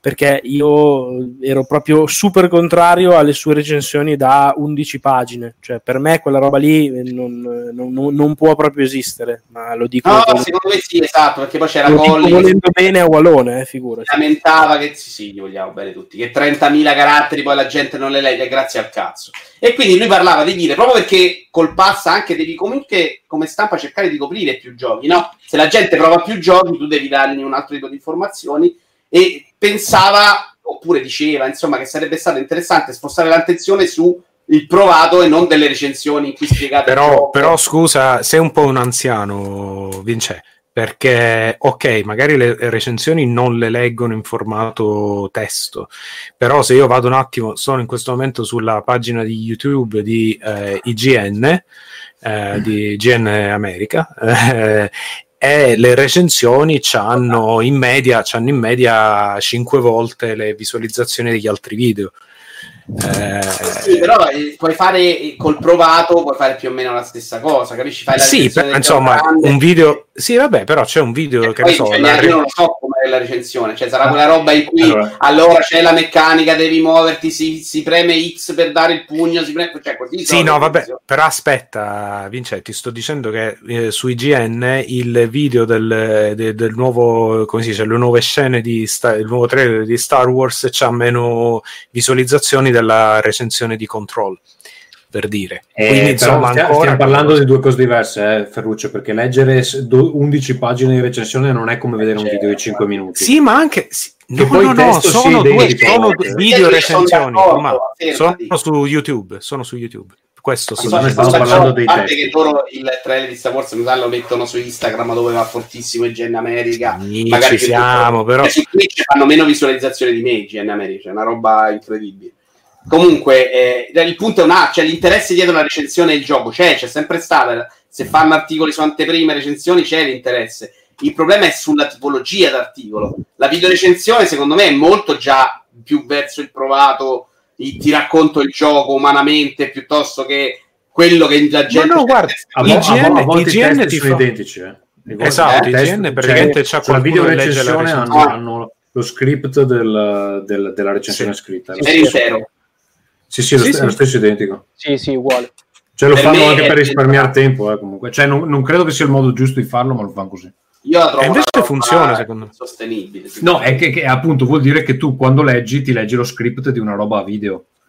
Eh, deve... Anche perché per un sacco di gente... Vabbè, come gli, audio, gli sì. audiolibri, ma capisci, il, per un sacco di gente andarsi a vedere quarantacinque minuti di giocato o, o, o vedersi una recensione di cinque minuti che ti, ti riassume tutto, non... Cioè, secondo me c'è ancora un senso, a voglia. Non siamo tutti i tredicenni che hanno i pomeriggi vuoti, capisci? Fate il tredicenne, manco se va a leggere recensioni, apre YouTube e mette gameplay, eh. Ma sto parlando di YouTube, no? Sto parlando di YouTube, sto dicendo che il tredicenne si guarda i, i video di gameplay di quattro ore, sì, però no. C'è un mare di altra gente e preferisce una recensione video da cinque minuti e, ed è molto più... E infatti le visualizzazioni sono forti, non, non sono poche. Quindi secondo me sì, la recensione scritta di per sé, quella da undici pagine come diceva Marco, non esiste più, è morta, e secondo però, me non è manco il caso di stare a compiangerla, però, eh, no, però altri me- su altri mezzi secondo me da undici pagine non esiste più, da un tot di caratteri non esiste più per un certo tipo di pubblico, magari più giovane, ma per un pubblico, adesso non dico vecchiazze come noi che sono cresciuti con le riviste eccetera, però secondo me diciamo per un pubblico mediamente giovane, mettila così, eh, medio ma giovane ancora, ancora può avere un po' di senso, ripeto, non eccessivamente lunga, cioè una roba che magari te la leggi un po' così pipì. Beh, io, io, io, sono, io sono abbonato ad Edge, quindi non faccio testo. No, esatto, insomma. Noi non facciamo testo. Mm. Per, le gio- per le generazioni nuove, più giovani, sono d'accordissimo con te cento per cento. Allora, Marco, secondo me il motivo per cui esistono ancora quelle recensioni là, e tu me lo confermerai, è che, che le pagine devono fare click. Per fare click devi avere tante pagine, devi avere tanti... No, non car- è assolutamente vero. Tanti spazi... No, assolut- assolutamente non è vero. Perché... Tu mi di- allora perché non fate le recensioni di... di, di Dipende... Guarda, ne faccio una pagina sola, quindi per dirti non c'è nessun tipo di... Cioè, se io faccio una recensione lunga, undici caratteri o undicimila caratteri a un click solo, quindi non c'è questo discorso. Quindi non c'è, e il motivo è che vi pagano a parola? No, il motivo è che per esempio Ualo quando si prende bene per una cosa, ma era uguale Brocchieri, eh? Cioè Teocrazia era uguale, Teocrazia si prende bene per parlare di Battlefield due e aveva scritto veramente undici pagine di recensione, undici pagine erano sue, su Next Game. Sì, e, sì. E cioè lì cosa devi fare? È semplicemente una persona molto appassionata che va molto nel dettaglio e che però, e questo l'avevo detto all'epoca Teocrazia, ne ho parlato con Valone eccetera, secondo me lì sei tu che perdi il focus nel... Scusa, ma le statistiche de, de, di chi è che arriva a pagina Nessuno, undici? Ness- no, a pagina undici arrivano, il punto è che pagina uno ha ipotesi mille click, pagina undici ha settecento click, da pagina due a pagina dieci hanno quattordici click, nessuno le legge tutte, nessuno, assolutamente no, è un disastro. Infatti infatti io dico, secondo me eh, co- così è troppo, ma così è troppo lato tuo che l'hai scritta, anche che cioè, hai messo del tuo, non è che dico che hai sbagliato in senso lato, perché anzi sicuramente sarà un'analisi super seria, super approfondita e per uno che è veramente fan anche piacevole da leggere, però è troppo, cioè alieni quella recensione lì, ma Fosuka lì non esiste più, certo. Ma tra l'altro io anche aggiungo una cosa da utente, quando io sono molto interessato a un gioco, per assurdo non leggo la recensione, nel senso che veramente se sono interessato no, ho paura di spoiler, ho paura di che mi spieghino troppe cose eccetera eccetera, e quindi magari a volte davvero quindi tu mi... sputi nel piatto dove mangi. No, le, no, io cerco per tutti, quante ne leggete voi l'anno di recensioni? Lui si no, contraegge personalmente di eh, quando scrivo di non essere troppo, come dire, di non entrare troppo nel dettaglio, esatto, perché prolisso. Secondo me dopo un po' rompe i coglioni e se tipo fosse... fare un podcast di un'ora e venticinque per me, se fosse per me, e il podcast è già diverso, però se fosse per me personalmente sicuramente oh, scriverei le recensioni in maniera molto più stringata di così, ma nettamente la metà forse. A me piace la formula Outcast, che non è quella del ti spiego il gioco, ma è quella dell'opinione personale molto user friendly, cioè un bel pezzo da scrivere che vabbè, Outcast, cioè adesso quello che fa, il modo in cui parliamo di videogiochi anche noi è, è quello, non è che stiamo sì, qua sì, qui siamo in video, però io parlo di scrittura, Ferru, tu continui a fare le due cose pareggiate. In video io ho scoperto un sacco di gente che scriveva sui siti di multiplayer e di live, che non mi sono mai inculato per quindici anni, perché li leggi, ti fai due palle così, dici ma ne ha vita. Poi li vedi in video, parlano di un gioco, cazzo, è una roba alla mano, un bel commento, è una roba che ti diverte... E allora fai pubblicità, meno allora fai pubblicità novantadue novantacinque. Dai, dai. Eh? Allora, allora ci fai pure and- pubblicità. Ci and- and- una... che in questo momento posso pubblicare direttamente, quindi prima o poi mettiamo un bel pene di... Ci dice Andrea Brunato, saltiamo pure la polemica sulle recensioni e passiamo ai giochi, dissero un'ora fa. Andrea, però sono eh, andiamo... curioso di sentire cosa... cosa andiamo, andiamo ai giochi. No, play. Ferruccio, ti faccio partire che così poi se vuoi andare a dormire non ci rompi le palle. Ecco, che cazzo, c'ho un lavoro io, qua c'è gente che lavora. Mi sveglio la mattina. Ha lavorato due mesi e si è fatto uno di ferie, uno di ferie. No, no, senza no, vergogna, no, mi sono fatto i sei mesi, mi sono fatti sei, sei mesi. mesi sono... Lavora a quarantadue anni, cioè la roba. Va. Ecco, vedi. Oh, e che cazzo. E quindi no, vabbè, stavo dicendo. Eh, quindi sì, eh, partiamo tutti assieme. L'hanno cacciato, no? Lì il terzo giorno, senti, ma le ferie qua posso fare? Eh, mi sto pigliando il caffè. Eh, allora, eh, Tommaso, visto che abbiamo giocato tutte e due lo stesso, parliamo a due di De- Detroit o, come mi hanno detto che eh, lo pronunciavano a Quantic Dreams, Detroit, perché sono francesi. Sì, sì, sì, sì, sì, lo pronunciavano Detroit eh, internamente, che è bellissima sta cosa. Quindi sì, questo Detroit... Ehm, a te è piaciuto, Tommaso? Allora, per me eh, no, non me l'aspettavo, uh, infatti l'ho ignorato fino a quando non è diventato gratis col Plus, però, però ho, ho rifatto il Plus che prima non ce l'avevo e, mh, ed è il migliore secondo me di quelli che hanno fatto. Devo dire a questo. voglia, a voglia, no, a me è piaciuto no, tantissimo, no, ragazzi. Non è meglio di Rain? Come? Come Heavy Rain? Non ha neanche una Heavy Rain è una merda in confronto, scusa. No, a me Heavy Rain è piaciuto molto più a livello emotivo, cioè poi puoi dire quello che ti vuoi, però secondo me era più riuscito. Sì, ma Heavy Rain è la parte interattiva, secondo me, cioè le mossine del cazzo. Aspetta, aspetta, pacco... aspetta. Allora, Heavy Rain aveva il problema che il mistero principale, centrale sì, del gioco me. non c'aveva senso. Però quello lo scopri alla fine. Eh, però rispetto a una minchia, però, scusa.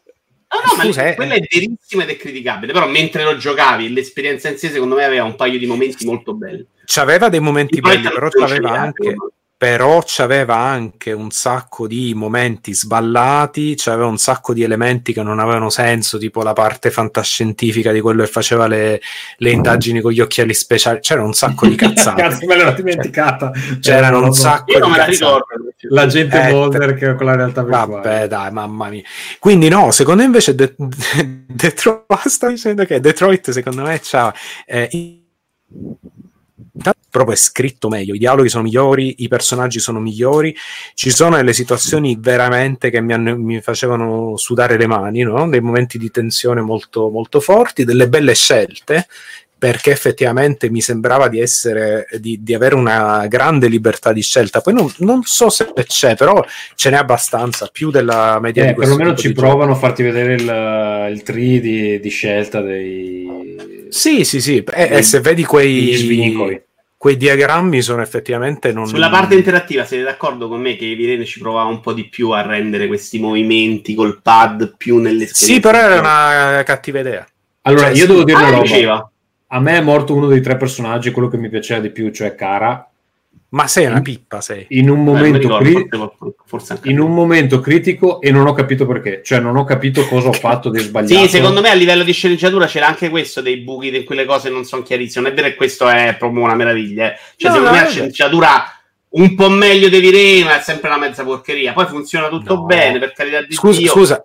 Guarda, la cosa secondo Tanto, me... Scusa, posso dire una cosa? Solo news. Prego. No Morinos, domani streaming a mezzogiorno. No Morinos tre. Vai. Bellissimo, bellissimo. Il, una cosa secondo me che questo gioco azzecca tantissimo, eh, che dal punto di vista della sceneggiatura, a seconda di quello che tu pensi del, dei personaggi, cioè se, la, la vera scelta alla fine è tipo, vabbè lo sapete, si parla di robot che, eh, di intelligenze artificiali che diventano coscienti e, e, e, e poi sta a te decidere se vuoi fare la rivoluzione armata oppure tentare di convincere la società.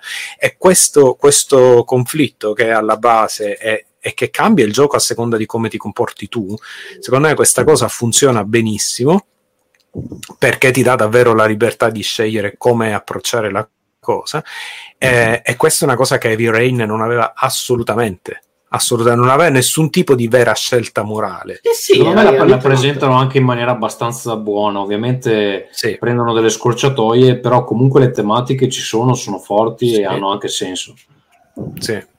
Non lo so, eh, tematiche sì, un po' viste ci sta, c'è cioè, vero anche delle scelte morali, però secondo me i momenti belli di Heavy Rain, quelli del bambino perso, eh, quello della mano tagliata, un paio di momenti proprio forti forti non ce li ha. Sì, è vero, però, però allo stesso tempo io mi sono affezionato più ai personaggi in questo che in, in tutti gli altri giochi di questa, di questa software house. Comunque, cioè, secondo me sti personaggi sono, sono ci sono anche personaggi secondari che non appaiono per molto e però sono molto molto ben tratteggiati. E poi cazzo quanto è bello da vedere, mamma mia. Sì, anche una bella colonna sonora, tra l'altro ha un, una serie di extra eccezionali, tipo ha dei corti, ha un sacco di artwork da, sì, bellissimi, sì, da vedere, sì. E la versione che davano col Plus ha proprio due app separate, una con tutta la colonna sonora, una con degli artwork, e quelli all'interno del gioco sono diversi, quindi hai tutta una serie di, di cose molto belle se ti interessa. Ha, ha tipo un making of, fanno vedere come hanno filmato le scene, hanno le interviste con gli attori, è molto interessante da quel punto di vista. Sì. Va bene, comunque, eh, se non ci avete giocato Heavy Rain, eh, molto bello, tra l'altro penso sarà Detroit. L'ultimo, Detroit. L'ultimo, scusa, eh, Detroit è l'ultimo del genere per Quantic Dream, che si è fatta comprare da... da, da, da, da, da no, da no, se, no se, aspetta, hanno ricevuto una pioggia di soldi, è diversa la cosa. Boh, però faranno roba per telefono adesso, giusto? No, ma no. De che? Ma, ma, ma quando? Hanno detto mai? Che i prossimi giochi non saranno più mai più esclusive, ma fottiranno a fai cazzo. Non saranno esclusive, ah, okay, fa... no, no, figurati a voglia, anzi. Sì, sì. Va bene, eh, eh... vado al prossimo, vado così. No, dai, facciamo pa, pa, pa. No, tu sempre te parli, basta. Eh, allora, puoi andarsene, fagli fare un altro gioco e lo mandiamo a fanculo, no? Dai, poi facciamo parlare un po' gioco. Federico che è tanto che non parla. Eh. Dai. Allora, decidete voi. No, ma davvero, perché devo andare a dormire. Eh, Devi vi, vi faccio scegliere, vi faccio scegliere o un'opinione controversa su eh, Days Gone, oppure vi dico perché eh, No Man's Sky Beyond, la nuova... Days Gone. Il nuovo... Days Gone. No, non ti metto a parlare di, di No Man's Sky e The Dreams che mi impicco, giuro. No, no, no, io aspetta. Io voglio sentire No Man's Sky, no Man's Sky be- Beyond in V R. Oppure...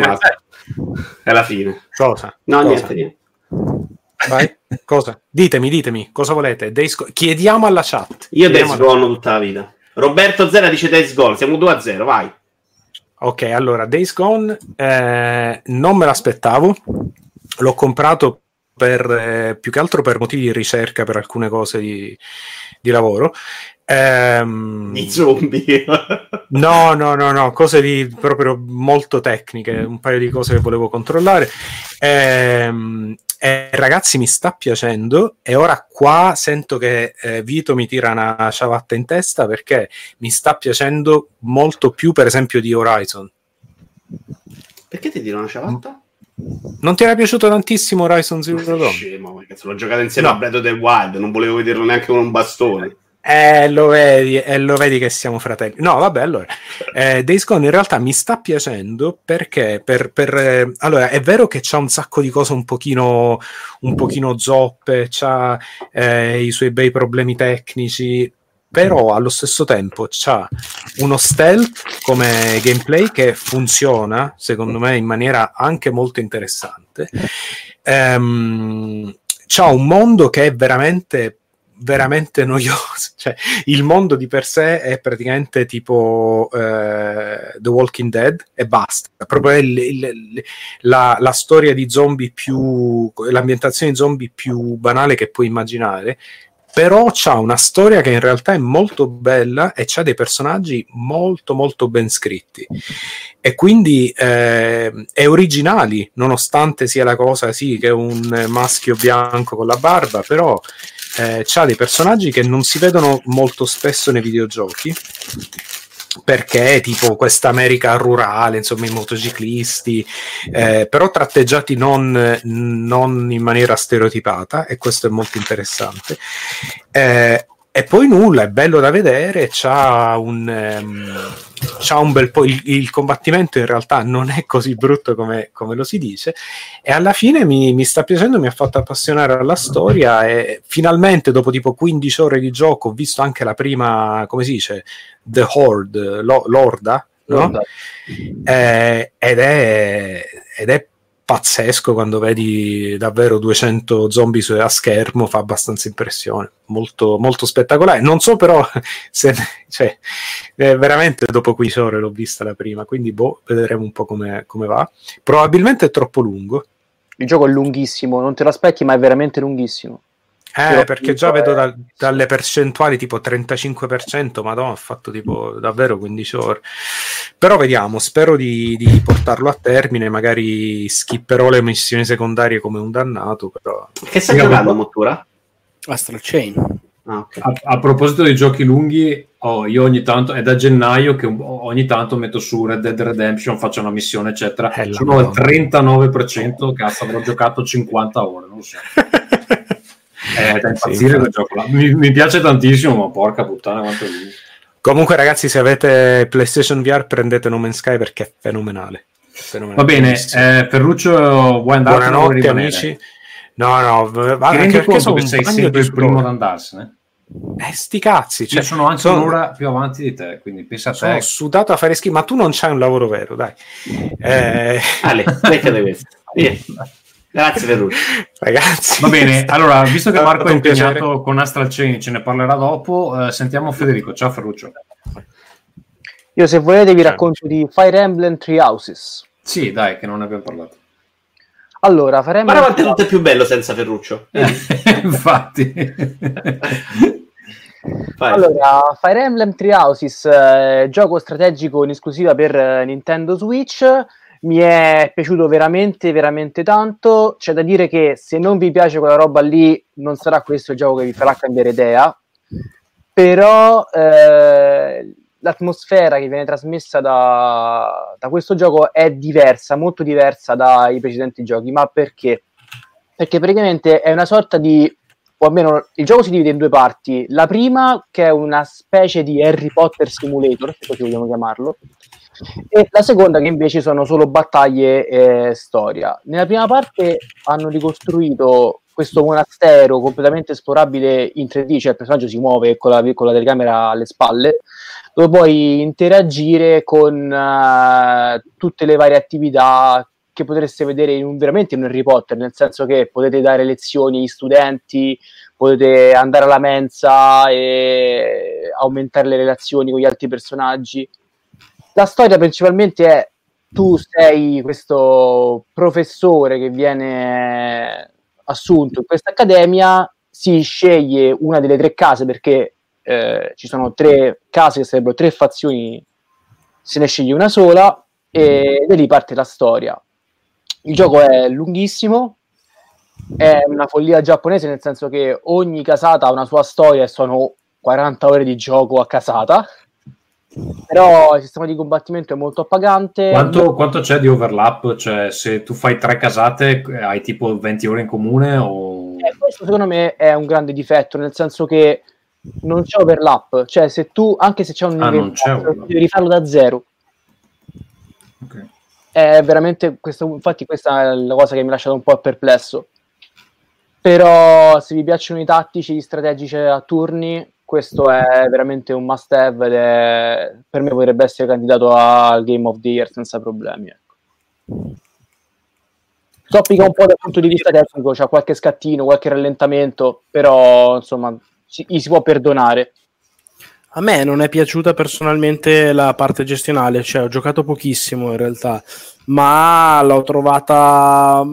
molto lontana dall'essenza di Fire Emblem. Cioè io avevo giocato, in realtà non sono un, un appassionatissimo, eh. Avevo giocato con piacere a quello per tre D S, Awakening. Mi era piaciuto appunto tanto il fatto strategia, il fatto di gestirti così le battaglie eccetera eccetera. In questo personalmente tutta la parte invece di momenti scuola, Harry Potter, sim, come lo vogliamo chiamare, mi ha, mi ha proprio un po' annoiato, cioè non, non mi ha spinto a voler continuare, perché quella parte lì di gioco, ripeto, l'ho trovata integrata non, non troppo bene rispetto al, alla struttura dei combattimenti, cioè nel senso, i combattimenti devo giocare, volevo combattere, non c'avevo voglia di fare invece tutto il resto. Quella parte c'è da dire che per fortuna l'hanno resa opzionale, cioè se tu vuoi skippare tutta la manfrina, cioè proprio usa il, fa la cosa in automatico e fa tutto lui. Cioè, non è, sicuramente le unità non saranno potenti come se l'avete eh, eh, infatti, esatto. Cioè, però c'è da dire che questo Fire Emblem giocato a normale è la portata veramente di tutti, forse pure troppo facile rispetto a quelli per tre D S. Va bene, uh, Marco, vuoi dirci di Astral Chain, dai? Sì, assolutamente. Allora, um, Astral Chain è un gioco, secondo me, fantastico, che ha tantissimi meriti e anche qualche demerito. Tra l'altro, diciamo che nei demeriti ci metto un po' la stessa, lo stesso discorso che stavo facendo per Fire Emblem, ovvero che eh, fa delle cose eh, che... Vabbè, prima di tutto contestualizziamolo un attimo, scusate. È il gioco nuovo di Platinum, è una nuova I P, eh, è un'esclusiva per Nintendo Switch, eh, con protagonisti questi poliziotti del futuro che sono aiutati durante le loro scorribande da queste creature che sono praticamente tipo gli stand di JoJo, eh, ovvero dei, dei mostri che ti affiancano e che ti permettono di fare cose. Il discorso qual è? Che la, la componente action del gioco, che ovviamente eh, è sicuramente molto molto importante essendo un gioco di Platinum, c'è, funziona e funziona veramente da Dio, nel senso che secondo me ha il merito clamoroso di eh, anche innovare un po' un genere.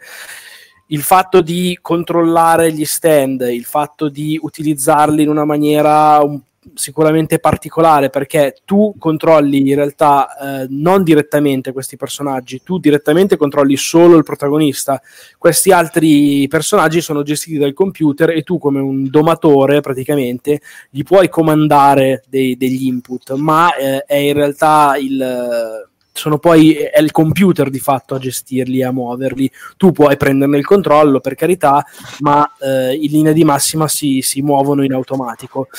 E dicevo, il fatto di darti comunque questa, questo tipo di approccio a metà strada tra il personaggio che controlli tu, eh, le, mh, queste creature speciali che invece non controlli direttamente tu, li controlli diciamo in maniera alternata tu, dà un, un carattere al gioco davvero spettacolare. Da giocare è una goduria assoluta, è pazzesco da vedere, nel senso che eh, è un gioco che non sembra poter essere vero su Switch. Una grafica veramente sensazionale, bellissima, con proprio uno stile eh, particolare, un po' magari tanto giappominchia, nel senso che se uno non ama lo, lo stile un po' così, un po' barocco, un po' particolare, il character designer è lo stesso di Video Girl Eye e Zetman. Dico... Ci sono le donnine nude, perché sì, lui ci, sono delle, ci sono un po' di donnine. Ma Atsukatsu Katsura. Esatto, lui è famoso per quello. No, no, ci sono, ci sono, ci sono. E... tanti ricordi. Il Video fatto Girl è... Video Girl Eye è bellissimo. Madonna, il mio best fumetto era. Sapete che io non l'ho mai letto? Ma è bellissimo. Una roba poco maschile, un poco virile, però bellissimo. Poco maschile? È una storia d'amore, cioè è proprio una roba da, da ragazzine, però... Che ti fa venire anche un po' il magone. Oddio. Va bene. E dicevo, comunque, tecnicamente è prodigioso. Il gameplay è uno, uno spasso veramente assoluto. Il fatto è che, un po' come, come stavo dicendo per Fire Emblem, c'è questo fatto, questo discorso di avergli inserito una componente eh, particolare da... Qui non c'è la parte, diciamo, sim, ma c'è tutta una parte investigativa che è un po' tipo quella dei Phoenix Wright, Judgment, quei, quei, quei giochi lì, che secondo me eh, non è troppo, troppo a fuoco e soprattutto ha il difetto di non avere la qualità straordinaria invece dell'altra, dell'altra componente, nel senso che la parte action è veramente una cosa sbalorditiva. Tutta quella, quella parte lì funziona, sì, cioè la, la puoi giocare, ha, ha comunque senso, ma la qualità di quella parte è palesemente meno elevata e, come dire, non, non, non rimarrà nella storia, come invece secondo me la parte action continuerà ad essere considerata per un tot di anni.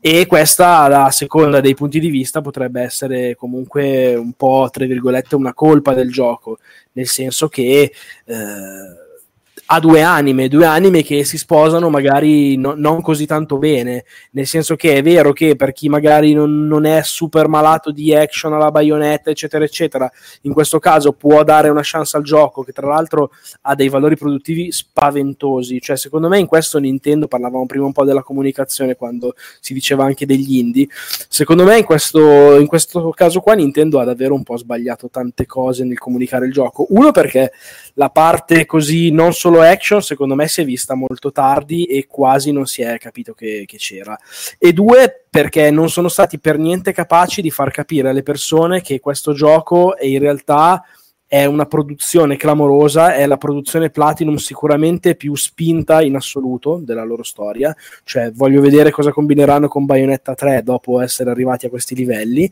con delle cutscene bellissime, un sacco di regia, un sacco di cose proprio spinte.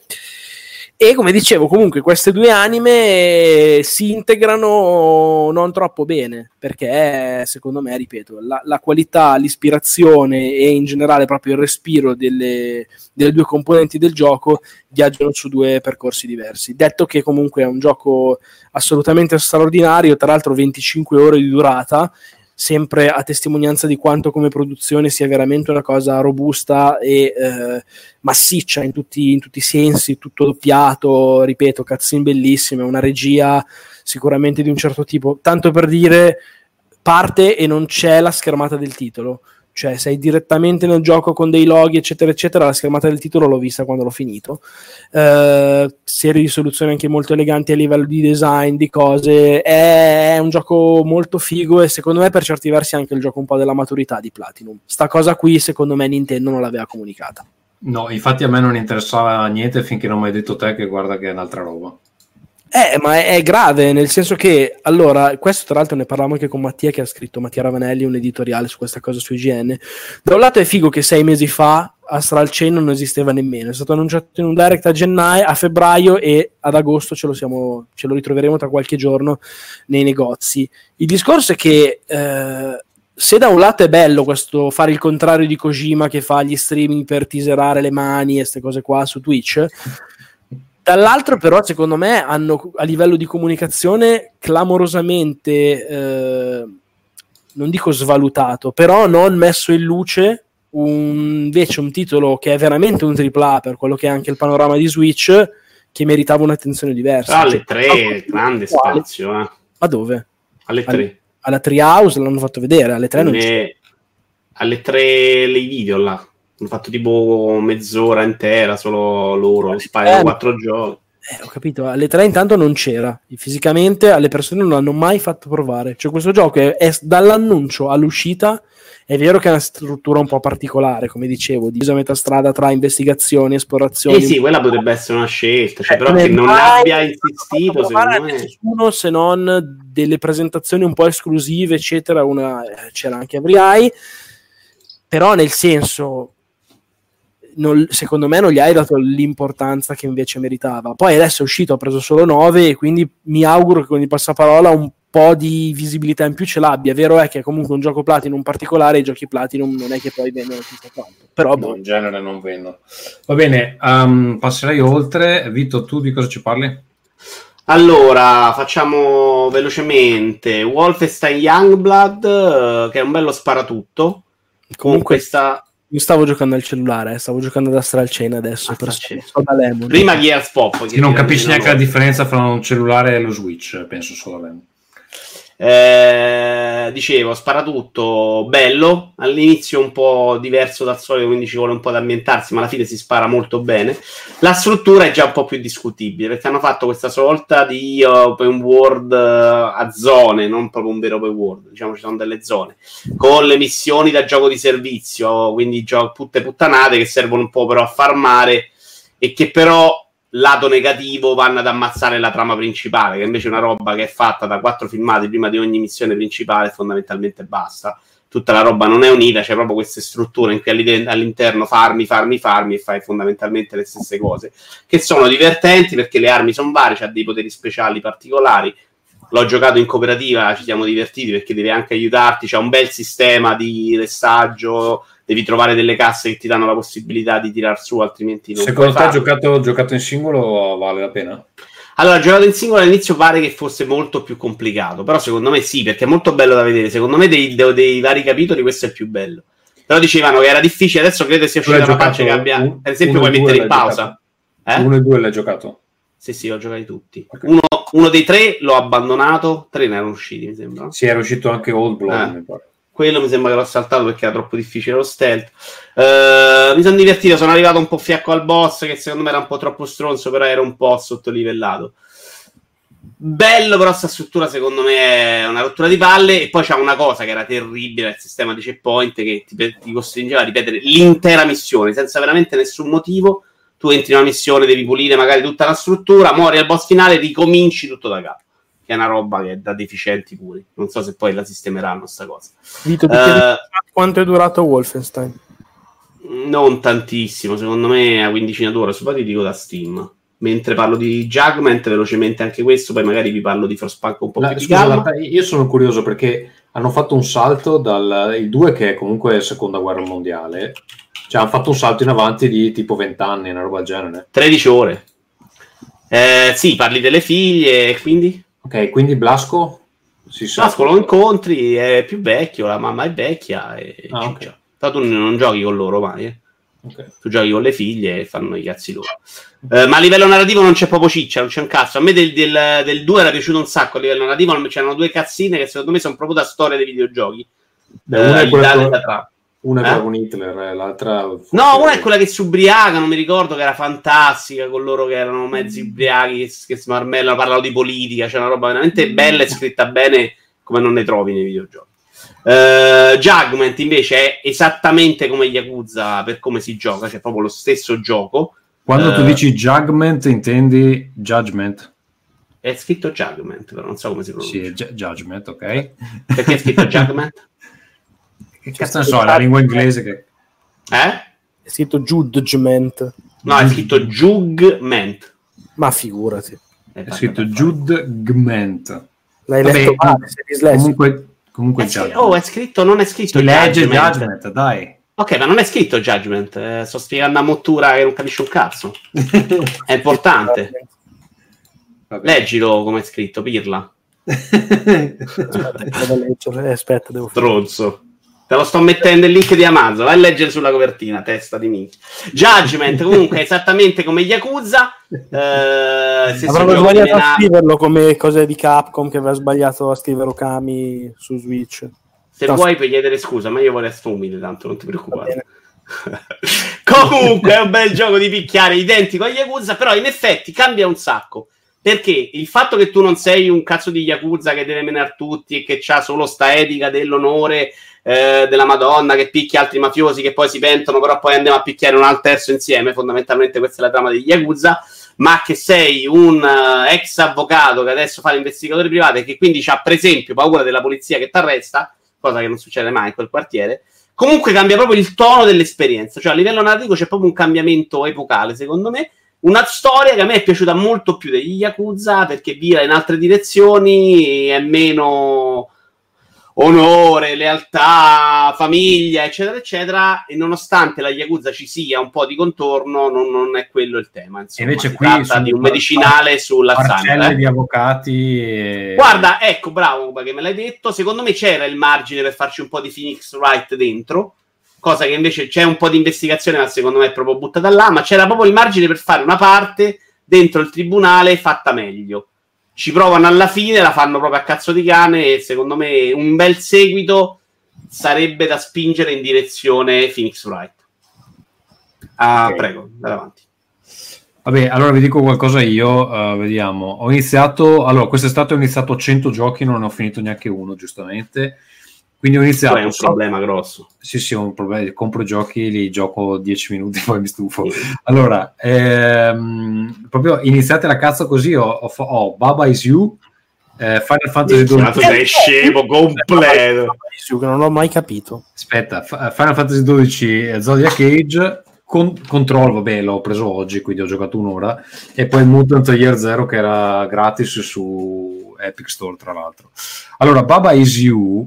è un gioco difficile da descrivere perché è un puzzle game dove tu sei questa baba che è un animaletto e devi spostare dei blocchi che contengono delle parole. Cioè tu puoi iniziare un livello con scritto, dove c'è scritto Baba is you, e sono tre blocchi diversi, e poi eh, magari c'è scritto uh, Rock is push, e quindi tu, spostando questi blocchi con l'animaletto, perché li puoi spingere in giro, puoi riconfigurare i, le sentenze, eh, cioè le sentenze, le frasi logiche, in maniera da trasformare Baba in una roccia, o fare in modo che Baba possa spingere, o che il cespuglio diventi il fulmine, o delle cose del genere. Facendo tutta sta roba che ti costringe a pensare un po' come se fossi un programmatore, volendo, vai a cambiare le regole del mondo, e cambiando le regole del mondo risolvi il quadro, praticamente. Eh, solo che, allora, è bello, però a volte, secondo me, ci sono delle combinazioni che dovrebbero funzionare, invece non te le fa funzionare, perché sennò romp- romperesti un po'. Un po' tipo Scribble Notes, per dire. Sì, mm. sì, allora, è più bello questo, secondo me. A proprio livello di, di quanto ti fa pensare per risolvere i quadri.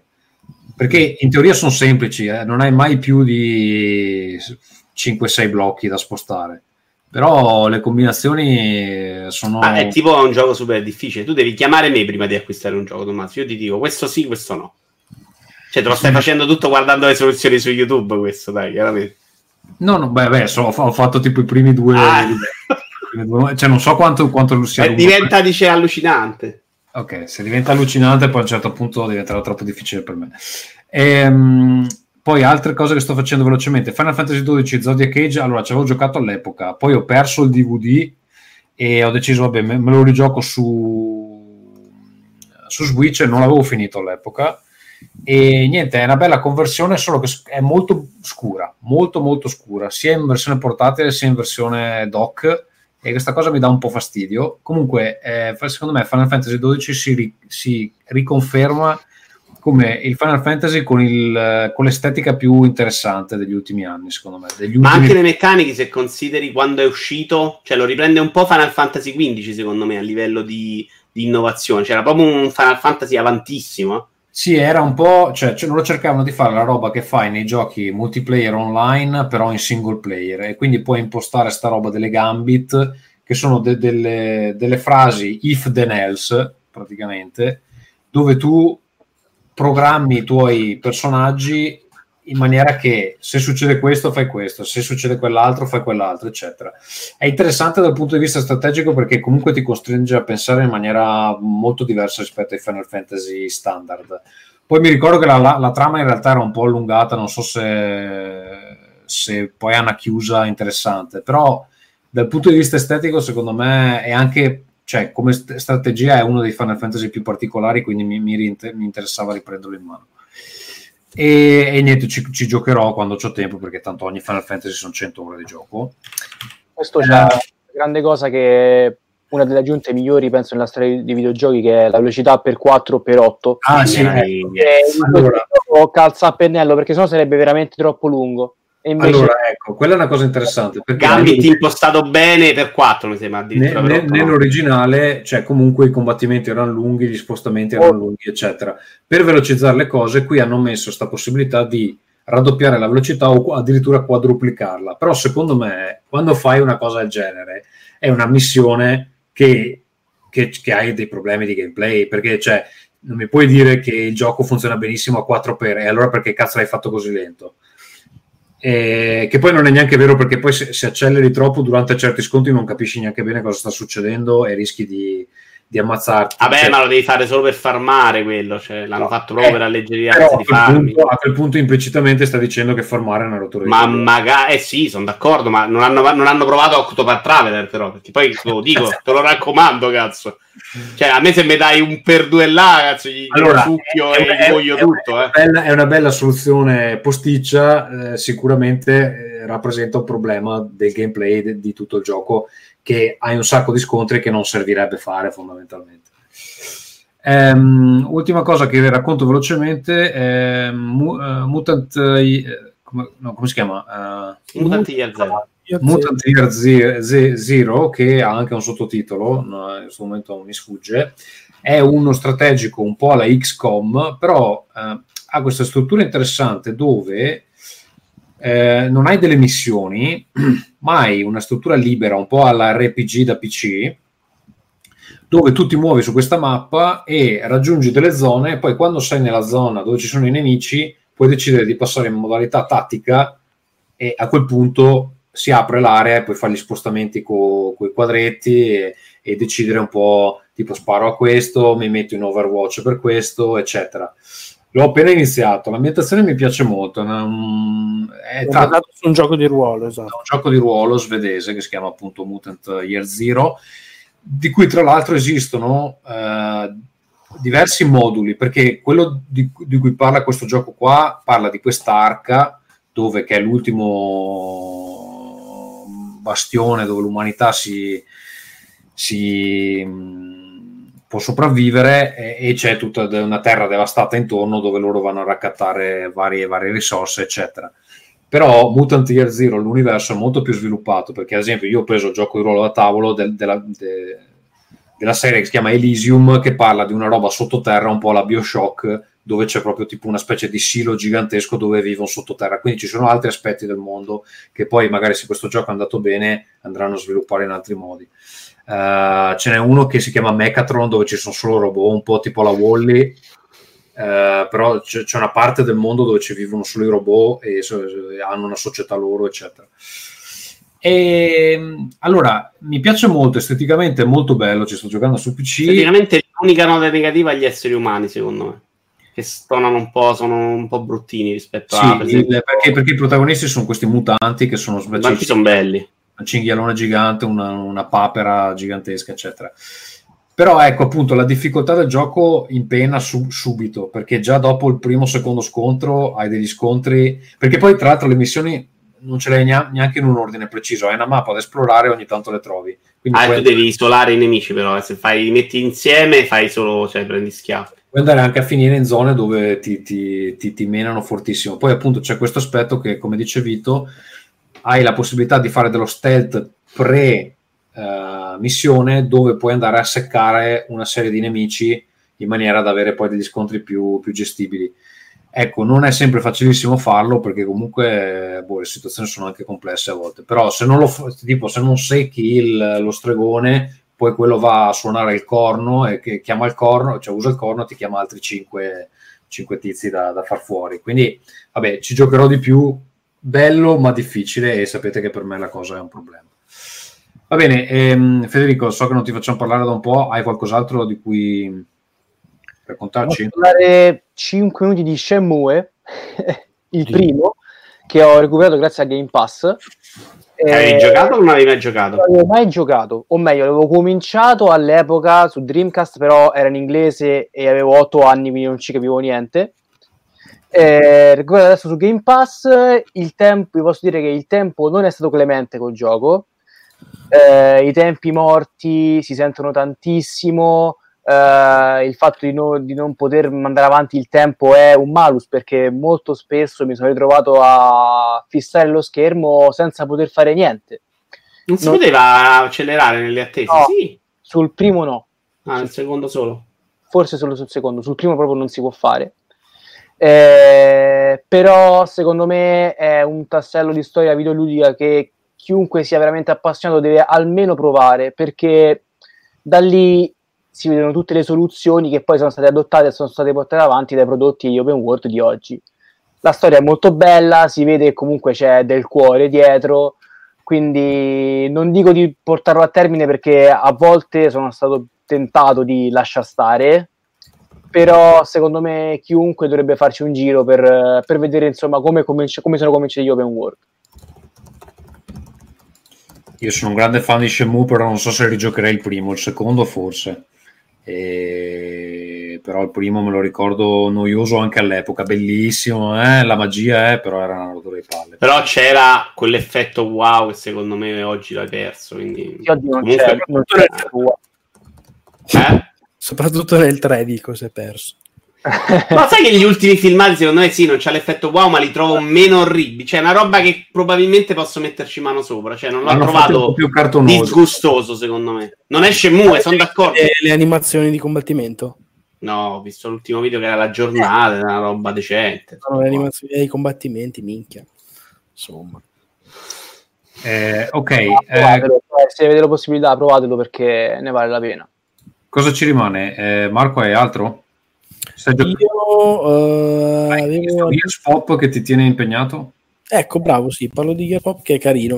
Uh, è una cosa che non mi aspettavo mi potesse piacere. Vabbè, a me in generale piace abbastanza Gears of War, mi piaceva soprattutto qualche anno fa tantissimo. Adesso onestamente mi è, diciamo, un po' scesa. L'ho provato solo in quanto appunto comunque vicino, diciamo, al mondo di Gears, e devo dire che mi sta divertendo tantissimo, nel senso che è un gioco molto semplice, eh, come meccanica ricorda Piante contro zombie più o meno. L'idea è che hai una persona, cioè una fazione sta in basso, una fazione sta in alto e ci si deve attaccare. Ci sono nel, nella, nel lungo il corso del, dello stage, che è diviso più o meno in due due lati, ci sono ovviamente le coperture in stile Gears. Se tu conquisti due coperture puoi far spawnare i tuoi personaggi da un po' più avanti, più vicino quindi alla base del nemico. La base è costituita dalla base vera e propria e due torrette di fianco. Se scassi una torretta fai un punto, un'altra torretta fai l'altro punto, se scassi la base hai vinto in automatico. Hai... Eh, Clash of Clans, uguale. Sì, diciamo perché, perché piattaforma è, Marco? Io, io sto giocando per iOS, cioè c'è no, per cellulare, Android, mobile, sì. E il punto è che dura tre minuti, quindi è, est- è estremamente veloce. C'è questo crossover bizzarro con uh, Funko, ovviamente, e tutto è riportato in stile pop, eh, però devo dire che è particolarmente carino, nel senso che sì, è molto cartoon, molto scemo e molto all'acqua di rosa, nonostante c'è la gente che si spara in faccia col fucile a pompa, ma è anche eh, in qualche maniera molto Gears, nel senso che hanno veramente trasposto tutto quello che è un po' il mondo, non so, l'arena, c'è Trash Ball, c'è tutte le... I... gli stage che sei abituato a vedere chiaramente in versione colorata, ci sono tutti i personaggi fatti come fossero dei pupazzetti, anche animati, che non so, quando muoiono gli si stacca la testa come fosse un giocattolo, eccetera eccetera. Lo sto trovando sorprendentemente divertente, perché ti fai una partita, ah sì, è andata bene, è andata male, vabbè, me ne faccio subito un'altra. E queste sono le cose buone. Le cose meno buone sono che comunque è un gioco impostato su quella maligna attitudine pay, per cui adesso tipo magari vorrei giocare, ma se non sacrifico delle risorse che inizio ad averne poche, devo aspettare magari due ore per giocarci, se no mi compro i pacchetti e allora poi posso giocare, perché sblocco di fatto la possibilità, come fossero dei gettoni più o meno, di comprare, di giocare, che mi sta sempre un po' sul cazzo. Cioè, per assurdo, la roba, fammela pagare sessanta euro, sbloccami tutto, io te li do subito, così che magari poi ne spendo anche venti Nel, nel ciclo di vita, perché magari tra tre giorni mi sarò rotto i coglioni. Però sono un tipo di approccio molto lontano dalla mia esperienza di gioco, dal mio modo di giocare, che un po' mi fanno storcere il naso.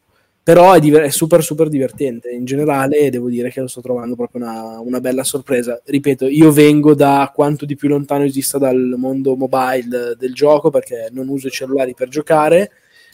L'unico gioco che mi era piaciuto prima di questo è Downwell, che è stato poi pubblicato da Devolver ed è bellissimo.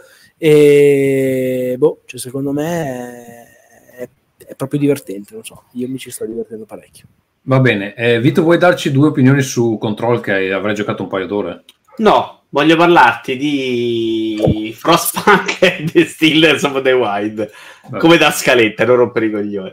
Allora, due giochi da pass. Il primo, The Stillers of the Wild, spoiler, se qualcuno vuole saperlo rompete le palle, due secondi, spoilerino. Eh, è un gioco che mi sono veramente rotto le palle in maniera terrificante per tre ore, perché è un gioco di cui tu guidi questa vecchina all'interno di una iola, non di più, e lei si muove, passo lento, passo lento, fa le sue schizze, così. Eh? Come si chiama, scusa? The Stillness, Stillness of the Wind. Of the Wind. Ah, l'ho comprato. Sì, l'ho comprato per Switch. Avevo letto una eh, bella... nel pass. Eh, insomma, era tra le palle perché lei è proprio lenta, si muove lenta. Mm, all'inizio tu sei lì che provi a cercare di trovare il modo di dargli da mangiare, quindi coltivi l'orto, mentre zappi l'orto, poi metti l'acqua, l'acqua finisce nel pozzo, va nel pozzo e lei piano piano, piano piano, piano piano va nel pozzo, prendi l'acqua, torna indietro, metti l'acqua, mungi la pecora. A un certo punto del gioco, e qui lo spoiler, capisci che tutto questo fondamentalmente non è servito a niente, perché deve andare tutto a puttane, quindi i lupi cominciano a prendersi le pecore che tu sei stato lì a difendere, eh, smette di piovere, quindi non, non puoi più coltivare, insomma le cose si mettono male. All'interno di tutta questa rottura di palle di tre ore c'è anche una lore che si intravede, no? Sai che in questa casa non ci hanno vissuto tante persone, adesso lei è da sola, un po' abbandonata, sai che il mondo sta andando in vacca. Eh, e devo dire che nonostante mi sia annoiato per tre ore, secondo me il rapporto con la vecchia ha funzionato molto bene. Non posso dire che sia stata un'esperienza che non abbia apprezzato, perché quello che succede alla fine, il rapporto che hai poi tu con sta cazzo di vecchia rompipalle lenta cicciona, eh, in qualche modo colpisce. Stesso posso dire di Frostpunk, gioco che ho trovato su Origin Pass, che avevo visto e onestamente mi sembrava una di quelle cose che tendenzialmente mi piacciono tanto sulla carta, tutti un po' i SimCity, eh, mi piacciono sulla carta, poi mi annoio presto. Questo invece è, ha delle meccaniche molto solide. Tu sei l'ultimo gruppo dell'umanità, devi, intorno a un generatore devi costruire le case, insomma farli sopravvivere, mentre il tempo peggiora, quindi diventa più freddo. In realtà fai poche cose, C'è, le, c'è un bell'albero del, della crescita, ma le cose da fare poi non sono tantissime, le strutture, le case da costruire, però le fai in continuazione, cioè in continuazione le cose si spostano e tu devi muovere una persona di qua, metterla di là e farla di là. Nel contempo succedono delle cose a livello narrativo forti, in cui veramente viene messa in discussione la tua etica, quello che pensi. Insomma, io mi sono ritrovato a abbandonare dei bambini nella neve perché non servivano, e, e ti giuro, solo la scritta dopo, che sono due righe, in cui i bambini decorano dietro, c'è un'immagine, i bambini scritto non ci lasciare qui, ti giuro che è una roba che comunque mi ha colpito a livello della storia. Succede varie volte questo tipo di cosa, un'avventura che dura quindici venti ore, eh, l'ho trovato eccezionale, perché veramente mi sono dedicato poi, che ne so, otto ore al giorno in quel periodo per cercare di portare a termine la cosa, perché poi il meccanismo è veramente di fare una piccola modifica al sistema poco per volta, il tempo si va a restringere, quindi devi cercare anche di riuscire a fare delle cose in un certo tempo. Gioco secondo me straordinario. Ci sono anche degli scenari extra, secondo me, un po' meno eccezionali. Ok. È vero, ho detto il bordello. Okay.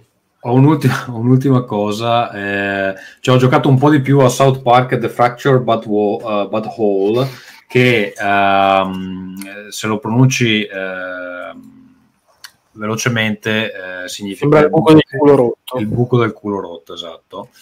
Ehm, Beh, allora, bella, qui la traduzione italiana è molto bella. Scontri diretti? Scontri diretti. Esatto. Allora, l'hanno fatto, a me era piaciuto moltissimo il primo. E ho tentennato un sacco per prendere questo, poi a un certo punto l'ho messo in sconto su Switch a quindici euro, ho detto vabbè dai, prendiamo su Switch. Allora, su Switch gira abbastanza bene, al di là dei caricamenti che sono un po' lunghi, comunque è più o meno perfetto. Ehm, il gioco è molto simile al primo episodio, tranne per la parte che riguarda il combattimento, perché per il combattimento l'hanno cambiato un po' e l'hanno reso leggermente più tattico di prima, nel senso che c'è una griglia dove adesso si possono spostare i vari personaggi. Questa, nel primo la, il, il tema era fantasy, questa volta si rompono le palle del fantasy e decidono di fare i supereroi. Ci sono due gruppi di supereroi nella città che si, uh, si affrontano e eh, Cartman eh, ovviamente ti, ti recluta come New Kid e te devi, devi, devi diventare il supereroe, insomma devi guadagnarti il posto nella sua squadra. Ovviamente succedono tutte le cose tipiche di South Park, che all'inizio Uh, ti dice che sei un povero stronzo perché non hai nessun follower su Instagram, che ha la sua versione personale, si chiama Kunstagram. Devi andare, cioè tipo la prima missione è andare in giro a farti le foto con la gente, perché se no eh, se non hai il seguito social uh, nessuno ti si incula. Allora, ehm, è diver- allora secondo me è scritto sempre bene, la parte gameplay è bella, mi piace come hanno cambiato il combattimento, anche se a volte succedono delle cose che non mi sono chiarissime, tipo perché alcuni personaggi, quando vengono colpiti nel campo di battaglia, vanno ad occupare dei, dei, dei, degli spazi che magari dove prima non erano, eccetera. Questo crea delle situazioni dove a volte spostarsi all'interno della, cioè puoi avere un eroe che eh, ha tre cose che può fare e nessuna, nessuna delle quali è applicabile in quel turno perché magari un uh, alleato è stato spinto nel, nel, nel quadrato sbagliato, eccetera. Però vabbè, ci sta. Un po' come negli scacchi, però. Un po' tipo scacchi, esatto. E comunque vabbè, è simpatico, mi piace di più di quello del primo, che era, che era leggermente diverso. Eh, quello del primo era un po' più tipo vecchi Final Fantasy, eh, proprio vecchi. Sì, sì, sono d'accordo che funziona meglio questo, però secondo me è scritto peggio, cioè è molto più divertente il primo. Allora io appunto, cioè il primo l'ho finito ed era bellissimo, questo qui sono arrivato, boh, sono, sono comunque in una fase abbastanza iniziale, però sono arrivato alla parte dove vai dal, dal eh, il consulente scolastico, quello che dice ok, che non so come si chiama in italiano. Tito dice in italiano. Tito si chiama? Pito. Pito. Pito. Okay, Pito, Pito, ok, ok. In inglese dice ok. E la prima domanda che ti fa è che ti chiede come sei ti consigli... Sì, ti, ti, ti chiede qual è il tuo gender. E ovviamente questo, essendo South Park, può scegliere maschio, femmina oppure Other, no? Ho detto, vabbè, voglio provare Other, vediamo cosa succede. E appena tu scegli Other, lui va nel panico, eh, va nel panico, chiama i tuoi genitori per chiedere a loro se lo sapevano. Poi i tuoi genitori rispondono che sì, lo sapevano e va bene così. E lui continua a dirti che va bene, non ci sono problemi. Appena esci dalla sua stanza, ti manda un, un commento su, su Instagram, ti dice se cambi genere di nuovo fammelo sapere, che comunque va bene, è normale, perfettamente normale cambiare genere. E poi appena vai fuori appena vai fuori dalla scuola da, dicendo che tu sei tipo Other, arrivano i redneck americani a, me, a menarti a menarti invo- invocando il, il First Amendment, eccetera. Quindi su queste cose qua South Park è ancora proprio... Eh, però c'è un sacco di riciclo dalla serie tivù stavolta.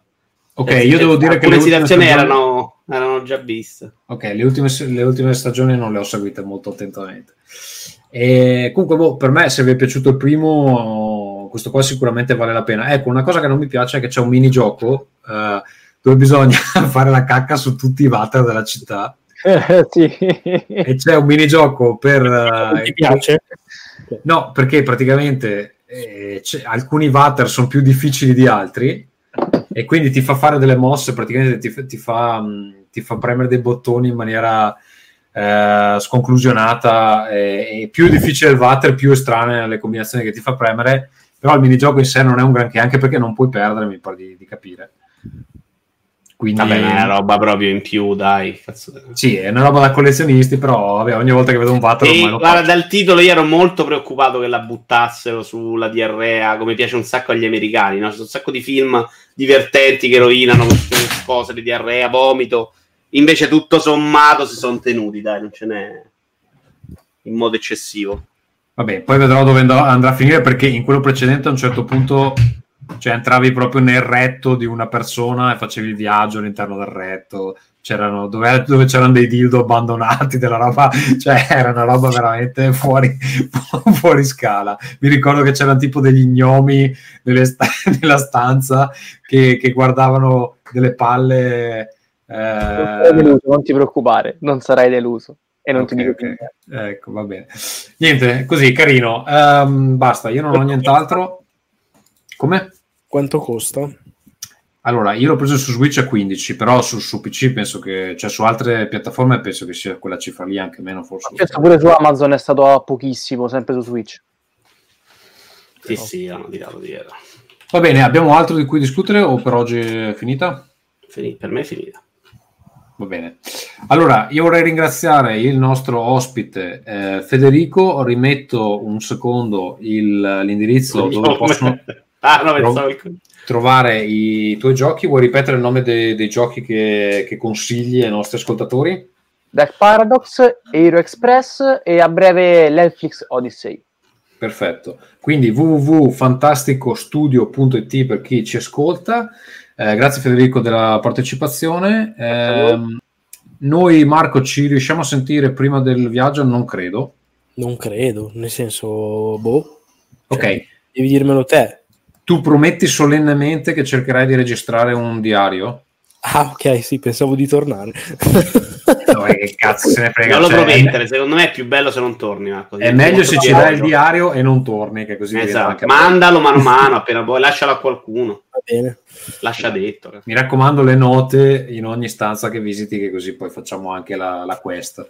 La ah, quest sì, sì. Assolutamente. Va bene, ciao Vito, uh, ciao a tutti, ciao. Grazie a chi ci ha seguito, uh, direi uh, questo StreamYard promosso a uh, pieni voti. Ciao. Ciao. Ciao.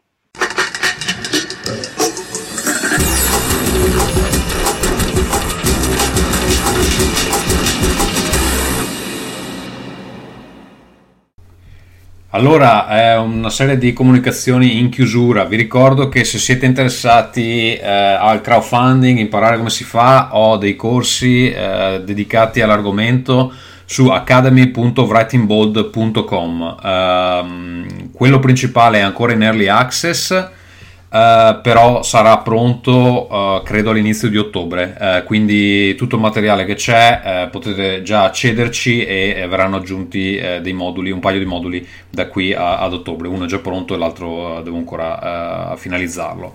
Um, se volete sentire la mia voce da altre parti, la trovate anche su incassaforte punto com, Uh, che è un uh, blog di uh, finanza personale uh, e ha appunto anche un podcast uh, a cadenza più o meno regolare.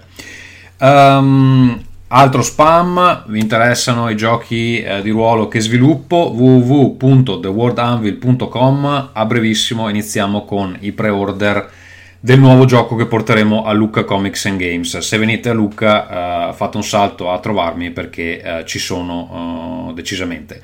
Se volete supportare Rincast lo potete fare a patreon punto podbean punto com slash rincast, oppure comprando su Amazon tramite il link che, se ci avete seguito in video, eh, avete visto in sovraimpressione, altrimenti lo trovate sulla descrizione dell'episodio eh, dal client podcast che state utilizzando, oppure eh, a w w w punto rincast punto it troverete il banner sulla destra oppure in fondo se state guardando da eh, telefono. Ehm, salvatevi quel uh, segnalibro e poi quando comprate da Amazon fatelo da lì, a voi non costa niente e qualcosa torna a noi.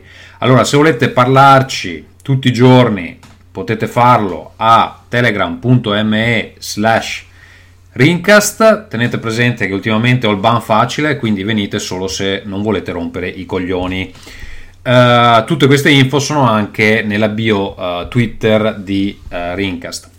Se siete dei vecchi potete anche inviarci delle email a rincast at gmail punto com. È un po' che non ci arriva un'email, uh, quindi uh, mi piacerebbe riceverne.